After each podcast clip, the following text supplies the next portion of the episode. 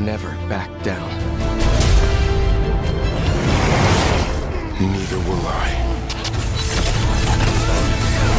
This is my power. My responsibility. I am Spider-Man. Γεια χαρά φίλες και φίλοι του psaddict.gr και καλώς ορίσατε σε ακόμη ένα βίντεο στο κανάλι. Αυτή τη φορά έχουμε Spider-Man Spoilercast. Spider-Man, Marvel Spider-Man 2 Spoilercast. Όλο τον τίτλο.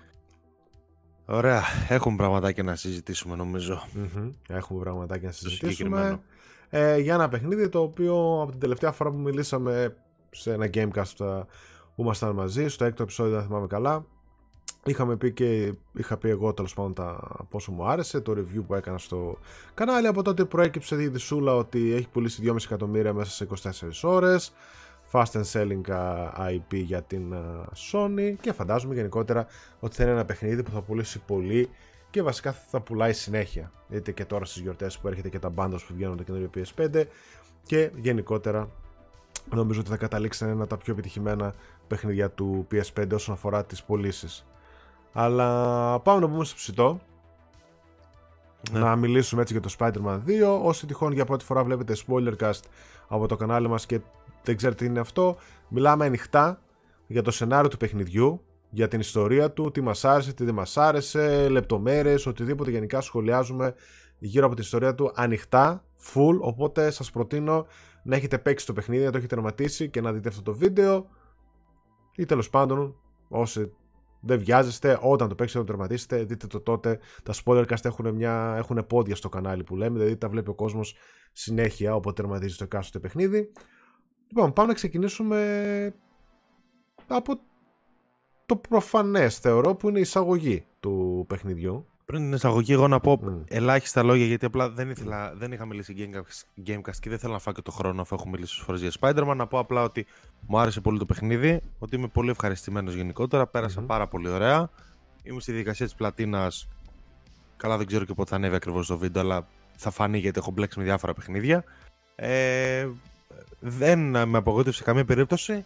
Όσον αφορά την ιστορία, έχω μόνο κάποιες ενστάσεις και την αφήγησή της, τις οποίες θα πούμε και στην πορεία ουσιαστικά. Ούτως ή άλλως αυτό ήρθαμε να κάνουμε. Δεν θα μιλήσουμε Αυτό πολύ για ακριβώς. gameplay και για τέτοια. Αλλά ναι, θα τα πω στην πορεία και θα τα συζητήσουμε να δω αν έχω δίκιο ή αν είναι προσωπική Ναι, ναι, και, προτίμηση. και εγώ έχω κάνα δυο σημεία έτσι που είχα στάσεις. Αλλά ας ξεκινήσουμε από την εισαγωγή του παιχνιδιού η οποία ήταν καθαρά πρώτον φανταστική. Μιλάμε φυσικά για το Sandman όπου βλέπουμε τον Πίτερ να αναλαμβάνει δουλειά σαν α, καθηγητής ε, στο σχολείο του Miles. Καταλαβαίνουν ότι κάτι πάει λάθος ο Miles τον ενημερώνει και φεύγουν για να πάνε να αντιμετωπίσουν την απειλή και ξεκινάει ο ανοιχτός κόσμος του παιχνιδιου και σε πάει στο Sandman ο οποίος είναι ένας από τους ε, αγαπητούς χαρακτήρες θα πω εγώ του σύμπαντος α, της Marvel και του Spider-Verse γενικότερα Είναι Ο- από τους κακούς του Spider-Man που συνήθως έχει λόγο που είναι. κα- Δηλαδή δεν είναι Ναι, ναι. κακό, δεν είναι evil, είναι, δεν είναι Venom. Ναι, ναι. επί τη ευκαιρία είναι κακός που έχει προβλήματα. Α πούμε, το κάνει για να δουλέψει, ήταν ατύχημα, ήταν αποτέλεσμα Μμμ. ατυχήματος. Γενικότερα, είναι έτσι, σαν χαρακτήρας είναι ψηλοπαρεξηγημένος. Δηλαδή, όπου τον έχουμε δει, έχει και τις καλές τους στιγμές, όπως τις έχει και στο Βέβαια. συγκεκριμένο Ναι, παιχνίδι. ναι, ναι, α- τις μετά. Είναι Αλλά Γιατί Ναι, πες. ουσιαστικά. Να τέλος πάντων, τα λέω τώρα, δεν υπάρχει λόγος να κρατήσουμε σειρά. Ότι όποιος έχει κάνει τις, α, τα side missions α, που έχει ο Sandman. Που τα στην Marcos Memories, ναι. ναι, τα Marcos Memories όπως λέγονται, τα οποία ας πούμε ε, κομμάτια του μυαλού του fragments α, έχουν γίνει crystal σε διάφορα σημεία στο χάρτη. Στην ουσία, okay, τι είναι, σαν α, mobs εχθρών τα οποία πας και σπάς το κρίσταλο. Και... Και... Απλώς μετά μαθαίνεις ουσιαστικά κομμάτι-κομμάτι την ιστορία του και γιατί ξανά γίνει Ναι. Sandman. Γιατί το σχολιάζουν και οι ήρωες στην αρχή και λένε καιρό έχουμε να τον δούμε, έχει εξαφανιστεί. Μμμ. Και μετά τον αναγκάζουν οι συνθήκες πάλι και για να σώσει την κόρη του από τον Graven. Ε, Ναι. Να γίνει πάλι Sandman και να βγει έξω στην πορεία και να κυνηγήσει.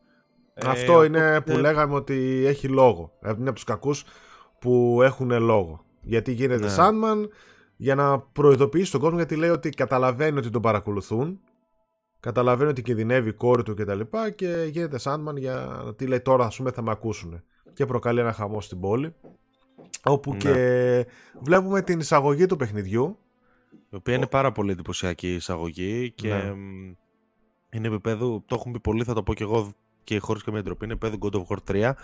Βέβαια και το God of War 3 το έκανε και σε μια εποχή που ήταν πολύ περιορισμένα τα μέσα, από ότι ίσως παραμένει ε, Ναι. ανώτερη στα μάτια μου κατασκευαστικά. Ε, αλλά ναι, είναι ένα. τα- Λειτουργεί ταυτόχρονα σε ένα πολύ καλό tutorial και για τους δύο ήρωες. Αλλάζει, α- αλλάζει συνέχεια από τον ένα στον άλλον.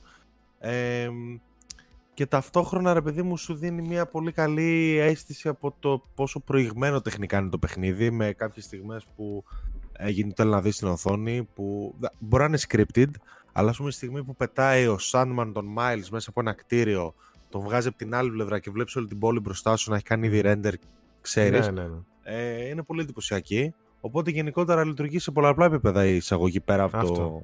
από το Eye Candy. Και μ, ναι, πάρα πολύ ωραία εισαγωγή. Εντάξει, τυπική ως προς την. Ε, ε, παικτικά. Ε, Τυπική είναι παικτικά, δηλαδή συνήθως σε εκκλησίου χώρους σου επιτίθεται mobs κτλ. Αλλά έχει κάποια πάρα πολύ εντυπωσιακές κάποιες πολύ εντυπωσιακές secans, ε, scripted όπως είπα και νωρίτερα, που σου δείχνουν ακριβώς τι έχει καταφέρει η Insomniac και με αυτό το παιχνίδι. Όπως έχει συμβεί και με το Ratchet, θα πω εγώ, Μμμ. στο πρώτο του επίπεδο αντίστοιχα. Ναι. Ε, ναι, δεν ξέρω αν υπάρχει κάτι άλλο να σχολιαστεί εκεί πέρα. Όχι, και εγώ αυτό Ε, θα ήθελα να πω ότι η για το εισαγωγή Spider-Man. δίνει τον τόνο ε, για το Spider-Man 2 όσον αφορά την κλίμακά του, όσον αφορά το, ε, την τεχνολογική εξέλιξη που έχει ο τίτλος, δηλαδή με αυτά που είπες εσύ με το render όλη την πόλη που τον πετάει, την κλίμακα του Sandman που δεν την έχουμε δει, που θα θέλα, κάτι ας πούμε που έχω πει ότι θα ήθελα να δω στο God of War Ragnarok και δεν το είδαμε και ίσως να φταίει και το cross-gen που εδώ δεν το έχουμε. Ναι, Επεκτικά, οκ, όπως είπες εσύ, QTEs, α, mobs, το ένα το άλλο, αλλά έχει αυτό την, σου, μπαίνει- σου βάζει κατευθείαν στο πετσί σου ότι ξέρεις τι, ξεκινάς να παίξεις ένα AAA blockbuster cinematic παιχνίδι ε, ξεκάθαρα DNA PlayStation Studios. ναι, ναι. Δηλαδή αυτό το τη σφραγίδα δίνει Μμμ. και με το που το ξεκίνησα και έπαιξα εκείνη την πρώτη ώρα λέω εντάξει, οκ, είναι PlayStation παιχνίδι. Είναι αυτό ρε παιδί Ε. μου που θες να, να παίξεις από κάτι τέτοιο. Πετυχημένο βρήκα επίσης το γεγονός ότι η άμμος του Sandman μετά από όλη την μάχη έμεινε στην πόλη. Δηλαδή, ένα σημείο της πόλης παραμένει καλυμμένο από άμμο. Ε, καθόλου, καθόλου δεν ξέρω. Είχε μεγάλη διάρκεια. Δεν παρατήρησε ακριβώς ποιο σημείο σταμάτησε να βλέπω άμμο. Αλλά Όσο, όταν περνάς από εκεί, όσο είναι τα. όσο τα νομίζω crystals, καθαρίζεις τα memories. Όσο καθαρίζεις Οκ. τα memories, Πολύ γιατί- πιθανό. όσο, τα, τα memories τα έκανες όλα. Ναι, ναι, ναι. Α, ωραία. Ε, γιατί όσο καθαρίζει τα memories, παιδί μου, ξέρεις, όταν τα βρίσκεις, έχει την άμμο και τη σκόνη. Όταν καθαρίζεις, υποτίθεται. Που φεύγουν. Ναι, φεύγουν. Ναι, οκ. Ε, Όπως και να έχει, το βρήκα ε, έξυπνο γιατί δείχνει και τι έγινε στην πόλη. Ε, δηλαδή, είχε κάποιο αντίκρισμα όλο αυτό στην πόλη, υποτίθεται. Τέλος πάντων, φεύγουμε από εκεί και αλλάζει ρε παιδί μου λίγο το παιχνίδι σε ρυθμό και σε πάει στον Πίτερ που ο οποίος πλέον μένει στο σπίτι της, ε, της θείας του που spoiler alert χαίρομαι πολύ έχει πεθάνει το πρώτο παιχνίδι Μμμ. και μένει εκεί και τον δείχνει λίγο με την MJ και τα λοιπά να έχουν την πρώτη τους αλληλεπίδραση και σκάει με το Χάρη. Τον οποίο Χάρη από το ένα τον είχαμε αφήσει στο... σ- μέσα στο, στο tank, μέσα στη δεξαμενή. Ήταν στην ουσία το credit. ε, το post credit το scene του post-credit πρώτου scene, παιχνιδιού. Ναι. όπου Χάρη μέσα στη δεξαμενή και εκεί είχαμε το πρώτο hint και για Venom με, με Ναι. μια ουσία η οποία είναι μέσα μαζί του και τον θεραπεύει πρακτικά. Και ουσιαστικά αυτό λέει και στον Peter σε ένα πάλι scripted, σκηνη- scripted. Σου δίνει το ποδήλατο εκεί πέρα, αν θυμάσαι, που κοιπάται ποδηλατάδα με τον, ε, με τον Χάρη, ο Χάρη και ο Πίτερ, και του λέει ότι ουσιαστικά με μια θεραπεία είμαι καλά και πλέον μπορώ να ζήσω και θέλω να, να σώσω το heal the world, θέλω να θεραπεύσω και τον υπόλοιπο κόσμο και τον πάει, εντάξει περνάμε κάποια κομμάτια, δεν νομίζω ότι έχει να μας σταθούν πάρα πολύ και τον πάει στο σημείο που έχει φτιάξει το, το ίδρυμα, το Emily May Foundation. Για τη μαμά Ε, του και την θεία. για τη μαμά του και τη θεία του Πίτερ ε, που έχουν πεθάνει και οι δύο. Και ουσιαστικά δουλεύουν εκεί ε, θέλ, θέλοντας να θεραπεύσουν τον κόσμο κάνουν διάφορα πράγματα. Αυτό ξεκλειδώνει και άλλη κατηγορία side quest στο παιχνίδι βέβαια τα EMF experiments τα οποία τα ψιλοδιασκέδασα μπορώ Ναι, να ναι. πω. Είχαν, ήτανε και λίγο κο- ήταν- ήταν... Και αυτά που ήταν έτσι και πιο κοντά στα, σ- ε, στα αντίστοιχα του πρώτου παιχνιδιού. Ναι. Ε, ή στο Miles ήταν. Πάλι που έκανες κάπως έτσι σαν πειράματα που σε Ναι, έβαζε ναι, να στο, κάνεις. στο πρώτο είναι, με, Στο στο, πρώτο. που ήσουν στο, με τον Doc Ock στο, Α, μπράβο, μπράβο. μέσα στο lab. Ναι. Ε, αυτά νομίζω ότι ε, εκεί έχουν σεταριστεί οι βασικοί χαρακτήρες. Σετάρει λίγο και την MJ, σετάρει και το Harry, έχουμε και τους ήρωές μας. Ο Miles αρχίζει να μένει λίγο πίσω αυτό το σημείο και εκεί έγινε την πρώτη μου ένσταση η οποία με κράτησε καθ' όλη τη διάρκεια του παιχνιδιού. Ε, δεν ένιωσα αρκετά τον Miles. Ε, αυτό ήταν ένα που με...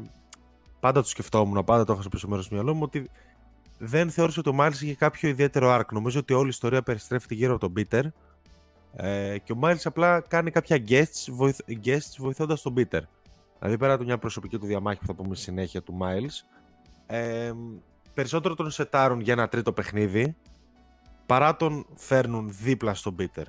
Νομίζω ότι έχουν μεγάλη διαφορά οι δύο στο συγκεκριμένο παιχνίδι. Δεν ξέρω αν είναι ακριβώς παράπονο. Απλώς θεωρώ ότι θα χωρούσαν κανένα δύο ώρες παραπάνω κάτι για το Miles. Κάτι λίγο παραπάνω για το Miles. Μμ. Ένιωσα ότι παραγωνίστηκε στο συγκεκριμένο παιχνίδι και αρχίζει να παραγωνίζεται από εκείνη τη στιγμή. Δηλαδή από όταν μπαίνει στο κάδρο ο Χάρη, ο Miles φεύγει λίγο από το κάδρο. Ναι. Κοίτα, νομίζω ότι σε ένα σημείο αναγκαστικά έπρεπε κάποιος να μείνει πίσω γιατί πόσοι χαρακτήρες θα βγουν μπροστά. Δηλαδή βλέπουμε ότι χτίζει τον Πίτερ με τον α, Χάρη. Όπου τον Χάρη αναγκαστικά. Δηλαδή, ας τα πάρω από την αρχή. Ε, Το πρώτο κομμάτι του παιχνιδιού ε, γενικά είναι πακτωμένο με προσπάθεια, εννοείται με cinematic, με scripted events, με διαλόγους, προσπαθεί ρε παιδί μου να σου χτίσει τις χαρακτήρες. Πολύ Ε, Naughty Dog εγώ θα πω εκεί ναι, ναι. και αυτό το παιχνίδι. Δηλαδή Πολύ τώρα, The Last of Us. Δηλαδή τώρα σκηνές όπως το να κάνουν ποδήλατο μέσα στην πόλη, να πηγαίνουν να κάθονται στο γυμνάσιό τους κτλ. Ήταν πολύ ωραία σκηνές και στα γραφικά πολύ ωραίο γιατί Ναι, ναι, σου ωραίο. έδειξε περιοχές κτλ. που όταν πετάς δεν τις δίνεις καμία σημασία και στην ουσία σου χτίζει τη σχέση του Χάρη. Μετά βάζει και την MJ στο πλάνο. Κάποια στιγμή και ε, ο Μάλις μαζί. Θεωρώ ότι αναγκαστικά ο Μάλις ίσως έμεινε κάποιος πίσω και εγώ κατάλαβα ότι έμεινε πίσω. Αλλά ταυτόχρονα σε όλη τη διάρκεια του παιχνιδιού καταλαβαίνω ότι ήταν και απαραίτητος γιατί είναι αυτός ο, ο οποίος πρώτον, σαν ηλεκτρισμό που έχει και είναι ένα από τα ε, αδύναμα σημεία του Venom, και είναι αυτός που εν τέλει σώζει και τον Πίτερ, δηλαδή παρεμβαίνει σε κέρυες. Ναι, ναι. Είναι καθοριστική η συμβολή του. Απλώς Ναι. ένιωσα ότι ε, ερχόταν στην ιστορία από αλλού όταν απλά τον απ- το πετούσε η ιστορία του Πίτερ. Δηλαδή Ναι. ε, δεν είχε δική του ιστορία ε, α- να ακολουθεί κάτι. Ήταν σε μια άκρη έκανε κάτι άλλο και ξαφνικά η ιστορία του Πίτερ απαιτεί να μπει και ο Μάιλς στο κάδρο. Και τσουπ εμφανίστηκε ένας Μάιλς. Ε, Ισχύει, ισχύει, ναι. Το Ήταν. οποίο εντάξει, σου λέω, μπορεί να μην είναι απαραίτητα κακό γιατί σου λέω το σετάρουν το τέλος του δείχνει ξεκάθαρα ότι ο Μάιλς Ναι. πάει να γίνει ο νέος πρωταγωνιστής του franchise ο βασικός. Μμμ. Ε, θα το πούμε στο τέλος πώς τελειώνει, οκ. Εντάξει, αυτό ήταν μια γενικότερη σκέψη δική μου για τον Miles που... Όχι, ισχύει. Γιατί ο Miles έχει ρε παιδί μου πιο ε, εσωτερική πάλι θα έλεγα εγώ. Έχει χάσει τον πατέρα του, είναι με τη μητέρα του, πάει ακόμα στο σχολείο, ε, έχει το, το μίσος για το Mr. Negative. Έτσι, δηλαδή σου δίνει, ακόμα και στα side missions, σου δίνει αυτά με τον α, θείο του που ήταν ο Prowler. Το να Ναι. πάει να βρεις, ξέρεις κάποια πράγματα. Δηλαδή είναι ακόμα, ας πούμε, τελείως οικογενειακή η ιστορία του. Πολύ πιο εσωτερική. Ενώ βλέπουμε τον Peter ότι στην ουσία κάνει αυτό που κάνει ο Spider-Man. Πολεμάει το, το κακό, ρε παιδί μου, για να προστατεύσει τους άλλους, την πόλη του κτλ. Ενώ ο Miles ακόμα παλεύει εσωτερικά. Και παρόλο που όντως μένει πίσω και παρόλο που είναι κέρυες η, η κέρια η συμβολή του στα διάφορα σημεία της ιστορίας όπως το να σώζει τον Peter α, με τον Venom κτλ. Ε, νομίζω ότι σιγά σιγά γίνεται η αλλαγή για ένα τρίτο παιχνίδι που έρχεται όπως είπες και εσύ. Ναι. δηλαδή βλέπουμε τον Peter να είναι ο κεντρικός χαρακτήρας και σιγά σιγά να χάνει τον έλεγχο με τον Venom, να μένει πιο πίσω, λίγο ο Miles να έρχεται πιο μπροστά, να το σώζει, να αποκτά περισσότερες δυνάμεις. Και βλέπουμε ας πούμε και σε ένα σημείο προς το τέλος ε, που έχουμε την Anti-Venom στολή με τον ε, Peter και την καινούργια στολή του ε, Miles λίγο πριν τον τερματισμό που ο Peter στην ουσία ρωτάει τον Miles ότι what's the game coach; Κάπως έτσι το ρωτάει. Δηλαδή μέχρι πριν είναι καταρχάς είναι η ίδια ατάκα που ρωτάει ο Miles στο πρώτο παιχνίδι τον, ε, τον Peter έτσι. Ναι. κάνουν σαν easter egg ρε παιδί μου και τώρα ρωτάει το ίδιο ο Peter στον Miles οπότε έχουμε στην ουσία μια αντιστροφή των ρόλων ότι πλέον ο Πίτερ έχει αρχίσει να εμπιστεύεται ή να αναγνωρίζει και συνέχεια και ο Miles το λέει I got this, I got this, ότι πλέον πάει να γίνει ίσως με τον Πίτερ και στην ουσία με τον τερματισμό βλέπουμε ότι σετάρεται ένα επόμενο παιχνίδι με βασικό Spider-Man τον Miles Morales και με τον ναι, Πίτερ να μένει πούμε. πίσω. Θα το πούμε περισσότερο. Ε, ναι, OK. Okay. Ε, ο Miles ξεκινάει να μπαίνει στο κάδρο ακριβώς μετά όπου κάνει ο Craven όσο πρώτος και βασικός κακός θα πω εγώ όλου του παιχνιδιού. Νομίζω ότι ο Craven τρώει το περισσότερο screen time. Ναι, ναι. Δεν ξέρω αν πάρει screen time, αλλά περισσότερο ασχολείσαι με αυτά που κάνει ο, ο Craven, ο οποίος θέλει να πιάσει τους κακοποιούς ε, και εδώ ξαναέρχονται στο παιχνίδι και κακοποιεί από το πρώτο παιχνίδι, τους οποίους έχουμε κλείσει φυλακή και σε μια μεταγωγή από φυλακή σε φυλακή ε, πάει και χμαλωτίζει τον ε, Scorpion και τον, τον ε, Mr. Negative, mm-hmm. τον Martin Lee. Που εκεί βλέπουμε και τον Miles να είναι έτοιμος να, να, θέλει πρακτικά να το σκοτώσει τον Martin Lee για να πάρει και να παλεύει όπως είπες και στην ενδόμηχα για να πάρει εκδίκηση για τον πατέρα του. Ε, τους κλέβει ο Craven, τους ε, δύο villains, Πολύ ωραία σε κάνεις, πολύ ωραία σε κάνεις γενικότερα εκεί πέρα, ωραίες μάχες στο, στο συγκεκριμένο σημείο. Ε, παίρνει τον Scorpion και τον ε, Martin Lee και γενικότερα βλέπουμε μετά τον Graven σιγά σιγά ότι ουσιαστικά μαζεύει, έχει έρθει για τον Great Hunt λέει στη Νέα Υόρκη, θέλει να σκοτώσει το καλύτερο θύραμα που έχει σκοτώσει ποτέ, ε, να κυνηγήσει και να σκοτώσει και έχει σκοτώσει πολλούς villains, κάτι που βλέπουμε αργότερα. Ε, δηλαδή πέρασε από το σημείο που έχει ξέρω εγώ, τα φτερά του Vulture και τα, mm-hmm. του, τον Electro και τα λοιπά, ότι έχει σκοτώσει κοσμάκι, έχει σκοτώσει πολλούς βασικούς βίλενες. Και μάλιστα σε ένα εξαιρετικό κάτι να σκοτώνει και τον ίδιο το Scorpion. Φοβερό αυτό. Πολύ ε, ψα... πολύ... Ψάρωσα εκεί πέρα, δεν περίμενα ότι θα σκοτώνουν χαρακτήρες. Ούτε εγώ πρέπει να το στείλει έτσι απλά σε φάση παππού καληνύχτα, έφυγες. Ναι, ναι. Ε, και τον σετάρει πολύ αποτελεσματικά ως πραγματική απειλή. Δηλαδή, όσο και αν δεν φαίνεται ότι ένας ε, Hunter απλώς είναι πραγματική απειλή στον κόσμο του Spider-Man που έχουμε δει τα μύρια όσα, είναι είναι στο συγκεκριμένο σύμπαν είναι, βλέπουμε ότι οι villains του πρώτου παιχνιδιού δεν έχουν καμία τύχη απέναντί του. Ε, Τέλος πάντων, δεν σκοτώνει τον Μάρτιν Λί, απλά τον παίρνει τον Σκόρπιο. Βλέπουμε να σκοτώνει. Ο Μάρτιν Λί μένει στο παιχνίδι και παίζει και καθοριστικό ρόλο αργότερα. Ε, και μετά ο Κρέβεν προσπαθεί να πιάσει την ε, Black Cat.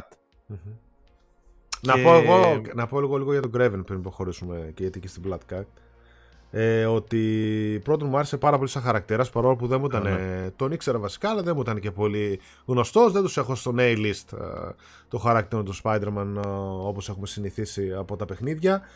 Θεωρώ ότι ήταν πολύ καλή εισαγωγή του. Έδωσε το κάτι διαφορετικό στο παιχνίδι. Μ' άρεσε πάρα πολύ ο σχεδιασμός του. Ναι. Ο χαρακτήρας του, όλο αυτό που φέρνει, το εξωτικό με το στρατό του, ότι ξέρεις, είμαι ταυτόχρονα από τη ζούγκλα, ταυτόχρονα είμαι και πλούσιος και έχω στρατό και καμουφλάζ και είμαι κρυμμένος μέσα στην πόλη και δεν με βλέπει κανένας. Στην ουσία έχουμε κάνει απόβαση στην πόλη ε, κτλ. Μ' άρεσε όλο πάρα πολύ το σετάρισμα. Θεωρώ ότι ε, πρώτον στην αρχή και εγώ έτσι νόμιζα ότι είναι το Great Hand όπως και εσύ ότι έρχεται να κυνηγήσει το μεγαλύτερο θύραμά του. Αλλά στην ουσία αποδεικνύεται ότι επιζητεί ε, τη μεγαλύτερη πρόκληση ε, ως προς το ως προς το θάνατό του. Δηλαδή δεν θέλει ε, γιατί ε, δείχνει στο παιχνίδι ότι είναι άρρωστος ο Craven με μια ασθένεια η οποία θα το σκοτώσει, δεν υπάρχει θεραπεία. Εντάξει, ναι, το ένα φέρνει το άλλο. Ψάχνει το μεγαλύτερο θύραμα για να δει ή, να, ή θα το σκοτώσει ή να πεθάνει στη μάχη τέλος πάντων, αλλά να πεθάνει να, ένδοξα. Να, να πεθάνει ένδοξα. ένδοξα. Δηλαδή αυτό ναι. στο, στο mentality του κυνηγού που έχει, στο μυαλό του, ναι. ότι ένας κυνηγός θα πρέπει να με πεθάνει από ένα αντίστοιχο από θύραμα. Ένα θύραμα ναι, από ένα άξιο ναι. θύραμα. Και γι' αυτό βλέπουμε ότι πολλές από τις uh, πράξεις του οδηγούν σε αυτό. Δηλαδή το να ψάχνει να βρίσκει τους κακούς, τους οποίους εν τέλει σκοτώνει πανεύκολα γιατί είναι δεινός κυνηγός. Ή να ψάχνει να βρίσκει ακόμα και το Sandman όταν τους ξέφυγε και του λένε ότι μας ξέφυγε ο Sandman. Λέει ότι εντάξει, αφήστε τον, δεν αξίζει να ασχοληθούμε. Δηλαδή καταλαβαίνει ότι είναι κατώτερό του ψάχνουμε κάτι μεγαλύτερο. Ε, δεν είναι λίγο αστείο όπω που αφήνει ξέρω, το Sandman ως κάτι κατώτερό του και μετά πάει να πιάσει την Black Cat. Δηλαδή σε φάση. Ναι, Εσύ, ναι. αδερφέ, έχεις ξεπαστρέψει εδώ πέρα τα κέρατά σου. Η Black Cat τι είναι, μια κλέφτρα είναι που ξέρω εγώ είναι γρήγορη και έχει ευληγησία. Δηλαδή, τι αυτό το μεγαλύτερο θέλω να μπορείς να σκεφτείς. Ναι. Δεν μπορείς να βρεις κάτι καλύτερο. Δηλαδή πήγαινε καθένα για το Spider-Man άμα είναι. Ποια ναι. Black Cat. Εντάξει, και τώρα η Black Cat δεν είναι κάτι ιδιαίτερο και είναι ωραίο συνοδευτικό του ναι. Spider-Man, αλλά OK. Okay. Ρεαλιστικά θα πήγαινε καρφί για το Spider-Man ή ας πούμε για τον Taskmaster. Θα μπορούσα να σκεφτώ. Αυτό θα το πω μετά. Ε, είναι... Ναι, ναι. Όχι, το, το Tombstone λες. Τον Tombstone όχι, τον Taskmaster εγώ λέω. Α, τον Taskmaster λες, ναι. από το πρώτο, οκ. Το ο οποίος Ε, ήταν άξιος αντίπαλος. Γενικότερα αυτό σου λέω, μου άρεσε πολύ ο Craven έτσι πως το έκανε. Μου άρεσε και πάρα πολύ, νομίζω εκεί πέρα δείξανε και τα, τη δύναμή τους στα γραφικά και στους εσωτερικούς χώρους που έχουν φτιάξει για τον Craven. Εκεί πέρα που πηγαίνουν στην έπαυλή του και τα λοιπά είναι Ναι, φανταστικά. ναι, πολύ ωραία η Η έπαυλη. γούνα, Γενικότερα, τα υλικά, όλα, όλα, ray tracing, τα πάντα εκεί πέρα ήταν... γενικά το σετάρει πάρα πολύ ωραία. Δεν θέλω να σταθώ σε αυτά. Είναι εντυπωσιακό τους παιχνίδι. Το σετάρει πάρα πολύ ωραία. Σαν απειλή και σε πίθη. Παρότι στο πρώτο, μα- στο πρώτο παιχνίδι, όπως έχουμε ξαναπεί, ξεπάστρεψε σε 6 villains μέσα σε μια μισή ώρα, ξέρω εγώ. 6 βασικότατους villains. Σε πείθει ότι ο Kraven είναι μεγαλύτερη επιλογή. Είναι Ναι. μεγαλύτερη Απειλή. απειλή, από αυτούς που έφαγες. Ίσως εκτός του Doc Ock, αλλά και ο Doc Ock ήταν ένας villain που στο τέλος πρακτικά σου δημιουργήσει πρόβλημα. Μέχρι εκείνο το σημείο, οκ. Ε, θέλω να πάμε στο εκεί που πάει να πιάσει την Black Cat, γιατί εκεί έχουμε ένα ωραίο easter egg από Avengers. Ε, easter egg. Έχει Βλέπουμε πολλά φορά- easter egg, θα τα πω, έχουμε Έχει. μαζέψει μερικά. Ναι, ναι, έχει πολλά. Easter eggs έχει πολλά. Ναι, απλώς ε, πάμε σε ένα σημείο που κυνηγάει την Black Cat τη Felicia, προσπαθεί να τη σώσει ο Miles, τη σώζει εν τέλει. Εκείνο που σου λέω ότι βλέπω το Miles συνέχεια να, να μπλέκεται στην ιστορία του Peter σε φάση δεν πάω εγώ γιατί τα έχω καλά μαζί της. Άντε, τράβαση είσαι που είσαι. Αυτό μου βγάζει Ναι, ναι, λίγο ναι. Miles. Αλλά στο παιχνίδι, στο τέλος, όπως λες, το φτιάχνει. Είναι πιο πολύ τη σειρά Ε. εκεί και σιγά σιγά ρε παιδί μου πάνε να τα αλλάξουν μετά μέσα στο παιχνίδι. Ναι, ε, βοηθάει την Black Cat να διαφύγει ο, ο Miles σε ένα, σε ένα sequence στο οποίο η Black Cat έχει ένα όπλο, ένα ε, Scroll. ραβδί, Ραβδί, scroll, ναι, ναι. scroll είναι τι είναι, δεν θυμάμαι ακριβώς. Δεν θυμάμαι, ναι. Ε, το οποίο δεν ξέρουμε ακριβώς τι είναι, αλλά κάνει κάτι teleport, κάνει, ανοίγει κάποιες πύλες ε, που εκεί που την κυνηγάει μάλιστα είναι φανταστικό γιατί περνάει, πέφτουν κάτι τρένα πάνω, εμφανίζεται ναι. ξαφνικά στο βόρειο πόλο και εκεί παίζει απίστευτο ρόλο θεωρώ το SSD και ας είναι scripted και συγκεκριμένο και και και το ίδιο είδαμε και στο Ratchet αλλά φαίνεται ότι παίζει ρόλο όλο αυτό στο να κυλάει τόσο μαλά γιατί ούτε frame δεν έπεσε ναι, εκεί ναι. πέρα σε όλη αυτή την κατάσταση. Ήταν από το Ratchet βγάλουμε αυτό κατευθείαν. Και τη σώζει ο Miles, φεύγει η Φελίσια, του αφήνει πίσω το, αυτό το scroll, το, το τι διάολο είναι και ξαφνικά εξαφανίζει το scroll, το το παίρνουν και του μένει ένα μήνυμα πάνω, το οποίο μήνυμα είναι από τον Wong, ε, του Doctor Strange. Ναι. Κάτι που εγώ σκεφτόμουν όλη αυτή την ώρα του παιχνιδιού, ότι αυτό που βλέπω μου θυμίζει τον Doctor Strange, ο οποίος, Μα ε, να πούμε ότι έχει στο παιχνίδι, κανονικά το Sanctum του είναι στο είναι, παιχνίδι μα, του εκεί, Doctor μα Strange. από, από εκεί πηγαίνει και το κλέβει. Έτσι ξεκινάει η αποστολή της Black Cat. Ναι, ναι, ναι, ναι, ναι. Πηγαίνει από το Sanctum Sanctorum, πώς το λένε, παιδί μου, και κλέβει αυτό το αντικείμενο και από εκεί ξεκινάς να την κυνηγάς. ναι, ναι, ναι. Ε, ωραίο αυτό το, το χαρτάκι του Wong. Ε, μ' άρεσε που έκαναν την, α- τη σύνδεση με τους Avengers. Έχει και άλλες βέβαια, είπαμε και με άλλα comic book ε, γνωστούς και τα λοιπά. Οι οποίοι Avengers γίνεται το άλλο να δεις στην πόλη και πάλι είναι σε φάση. «Ω, δε, ε, δεν Ε, ασχολούμαι εντάξει, εγώ αυτοί με ασχολούνται τέτοια». με μεγαλύτερες απειλές. Τι μεγαλύτερες απειλές. Στο τέλος είδες τι έγινε. Τι μεγαλύτερες απειλές. Ναι, οκ, συμφωνώ. Όντως. Αλλά μπορεί να μην το είχαν πάρει με Καλά. ρουτιά. Να ήταν. Εντάξει, ναι. Δεν ξέρω εγώ. Οκ, δεν έχουν και τρόπο να το δικαιολογήσουν αυτό. Οπότε απλά τους αφήνουν στην άκρη και λογικό είναι. Spider-Man παίζουμε. Τέλος πάντων, γλιτώνει η Black Cat, φεύγει και μετά έχουμε ένα πολύ ωραίο σημείο. Δεν ξέρω αν θες να πεις κάτι παραπάνω. Γιατί. πε- σε- Black Cat θα Για την Black Cat φύγεις; γίνεται- Ω, τι να. Θα φύγω από την Black Cat. Εντάξει, γιατί ωραία. θες να πεις Το- κάτι; ναι, θέλω να πω κάτι για την Black Cat. Θέλω να πω κάτι για την Black Cat ότι εμένα παρόλο που μου άρεσε όλο αυτό το sequence γιατί ε, είναι από τις πρώτες φορές που βλέπεις α, τα double takedowns τους χαρακτήρες δηλαδή να συνεργάζονται για να κάνουν ε, διάφορα takedowns στους εχθρούς Δηλαδή ανοίγει portal, βγαίνει Black Cat, χτυπάει ταυτόχρονα μαζί με σένα, δύο χαρακτήρες μαζί στην ίδια μάχη. Αυτό τα βλέπεις πρώτη φορά στην Black Cat. Μέχρι τότε δεν έχεις συναντήσει όπως παρακάτω στο παιχνίδι να βλέπεις και άλλους χαρακτήρες να παλεύετε μαζί. Τα διπλά takedowns, τα portals, το κυνηγητό, τα γραφικά, όλα κτλ. Μου αρέσαν πάρα πολύ, αλλά με ξενέρωσε πάρα πολύ το γεγονός ότι στην ουσία είναι ένα guest όλο αυτό. Guest είναι, guest είναι. Δηλαδή βλέπουμε μια μπλάκα της επειδή μας αρέσει σαν χαρακτήρες οι οποίοι δεν έχουν κάνει και upgrade οπτικά, είναι πολύ ωραία, χρησιμοποιεί όλα αυτά τα εφέ, τα γραφικά, όλα τα, τα portals κτλ. Για να πάει, λέει, στο Παρίσι να σώσει την αγαπημένη της. Εδώ νομίζω δεν ξέρω αν το είχα δείξει. Στην ουσία, άρα είναι by η, η Black Cat. Αν Το καταλαβαίνω ακούω. σωστά. Πάντα μου το, πάντα μου το έβγαζε. Εγώ το ναι, ακούω. ναι. Το, στο πρώτο παιχνίδι κυνηγούσε τον Ετά, τώρα έλεγε την αγαπημένη της, αν ε, θυμάμαι σωστά. Και στην ουσία πάει στο Παρίσι, μετά σου λέει ότι ναι, εντάξει, πρόλαβα να τη σώσω, την κάνω και γεια σας, μην την είδατε. Ε, γλίτωσε από τον Craven, έφυγε. Δεν, ε, δηλαδή περίμενα ότι θα παίξει περισσότερο ρόλο είτε, είτε το όπλο που Όχι. βρήκε είτε η ίδια ήρωα είτε κάτι άλλο θα έκανε δηλαδή Αυτή Όλη ήρθε, αυτή η αποστολή είναι σαν ήρθε side και mission. πέρασε. Ναι, είναι σαν side Πραγματικά mission. ναι. δεν αφήνει κάτι. Είναι απλά ένας λόγος να εμπλακεί ο Miles. Αυτό σου λέω ότι. Απλά ε, πρέπει να βρούμε έναν τρόπο να βάλουμε και το Miles. Α πετάξουμε μια μπλακάτ, βολεύει να εμφανιστεί και αυτή την ξέρουμε και από το πρώτο παιχνίδι. Θα μπορούσε να λείπει αυτή η αποστολή και να μην έχει αλλάξει τίποτα στην ευρύτερη εικόνα. Αλλά το παραμικρό, όχι απλά. Δεν άφησε τίποτα. Το πίσω. παραμικρό τίποτα. Απλά Τη επίδειξη. βλέπεις, είναι διασκεδαστική. επίδειξη είναι δυνάμεων Πολύ ωραίο μισά έκανε. ωράκι, 45 λεπτό. Ε, γιατί είναι πολύ ωραίο που μάχονται και μαζί και βγαίνουν από τα portals μέσα ναι. και, τα, και σου ανοίγει τα portals και βγαίνεις και ανεβαίνεις πάνω. Ναι, ρε, είναι φοβερό ωραία είναι. φασούλα όλο αυτό. Αλλά αυτό που βρίσκει εσύ στην ιστορία μέσα δεν ταιριάζει. Κάπου δεν κολλάει. Είναι απλά ότι έχουμε και μια, μια Black Cat. Αξιοποίησέ τη. Εντάξει, Ναι. οκ. Τέλος πάντων, μικρό το κακό, αλλά ναι, έχεις δίκιο γενικότερα σε αυτό που λες. Ε, το επόμενο σημείο μου άρεσε εμένα αρκετά. Το οποίο επίσης είναι την, την Naughty Dog ε, που πάνε στο λούνα παρκ. είναι το Α, ναι. επόμενο Ναι, ναι, ναι. σημαντικό Σωστά, σημείο σημαντικό που σημείο. πάνε στο λούνα παρκ η MJ, ο Χάρη και ο Πίτερ. Εντάξει, είναι ήδη και ο Miles και χωρίζονται. Και πάλι ο Miles φεύγει και τον Ναι. αφήνει στην άκρη. Δεν, δεν, δεν το συμπαθούν απλά. Ε, αφού οι άλλοι είναι κολλητός και, και γκόμενα, τι περιμένεις. Κατάλαβες, φίλε Ναι. μου. Τι, στηρίζουμε. Ναι. Θα σου άστο τώρα να μην αρχίσω. ε, ναι, πάνε στο Luna Park, στο οποίο έχει μια σειρά από δραστηριότητες μπορεί να κάνει ο παίκτης, οι οποίες είναι εντάξει, απλούζατε τύπου πυροβόλα, ρίξει τα κουτάκια, κάνε ράνε, παιχνίδια του Luna Park κανονικότατα. Στο Coney Island. τα οποία, τα οποία μεταξύ μας.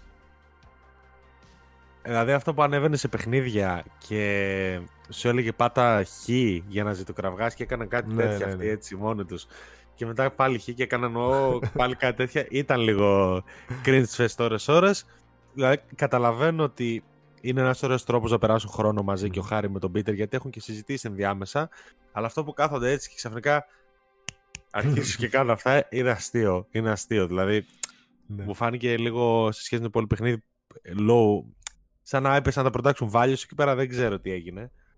Τέλος πάντων, θα μου πεις και τι να κάνουν. Ωραίο πάντως είχε αυτό. Εγώ τα έκανα όλα. Δηλαδή έφερα Ναι, μια ναι, καλή και εγώ τα γύρα στο έκανα Luna Park. όλα. Έχει ένα checklist που μπορείς να κάνεις για όσους δεν Και ξέρουν. επίσης να πούμε ότι όλα τα παιχνίδια, δεν ξέρω αν το έλεγες αυτό, κάθε παιχνίδι ρε παιδί μου έχει ένα όνομα. Ξέρω εγώ έτσι, Dazzlers, κάτι κτλ. Όλα είναι references σε ήρωες ε, της, Ναι, ναι, ναι. ε, της Όλα Marvel. έχουν, ναι. Ναι. Όλα έχουν κάποια. Δεν είναι καμ- καμία άμεση τελείως. Δεν θα παίξει Daredevil, ας πούμε, αλλά έχει. Όλα Ναι. έχουν σχέση. Και μετά εκεί βλε- βρίσκουν και τον Doomstone. Τον οποίο Tombstone είχαμε νικήσει στο πρώτο παιχνίδι και τώρα τον ξαναβλέπουμε.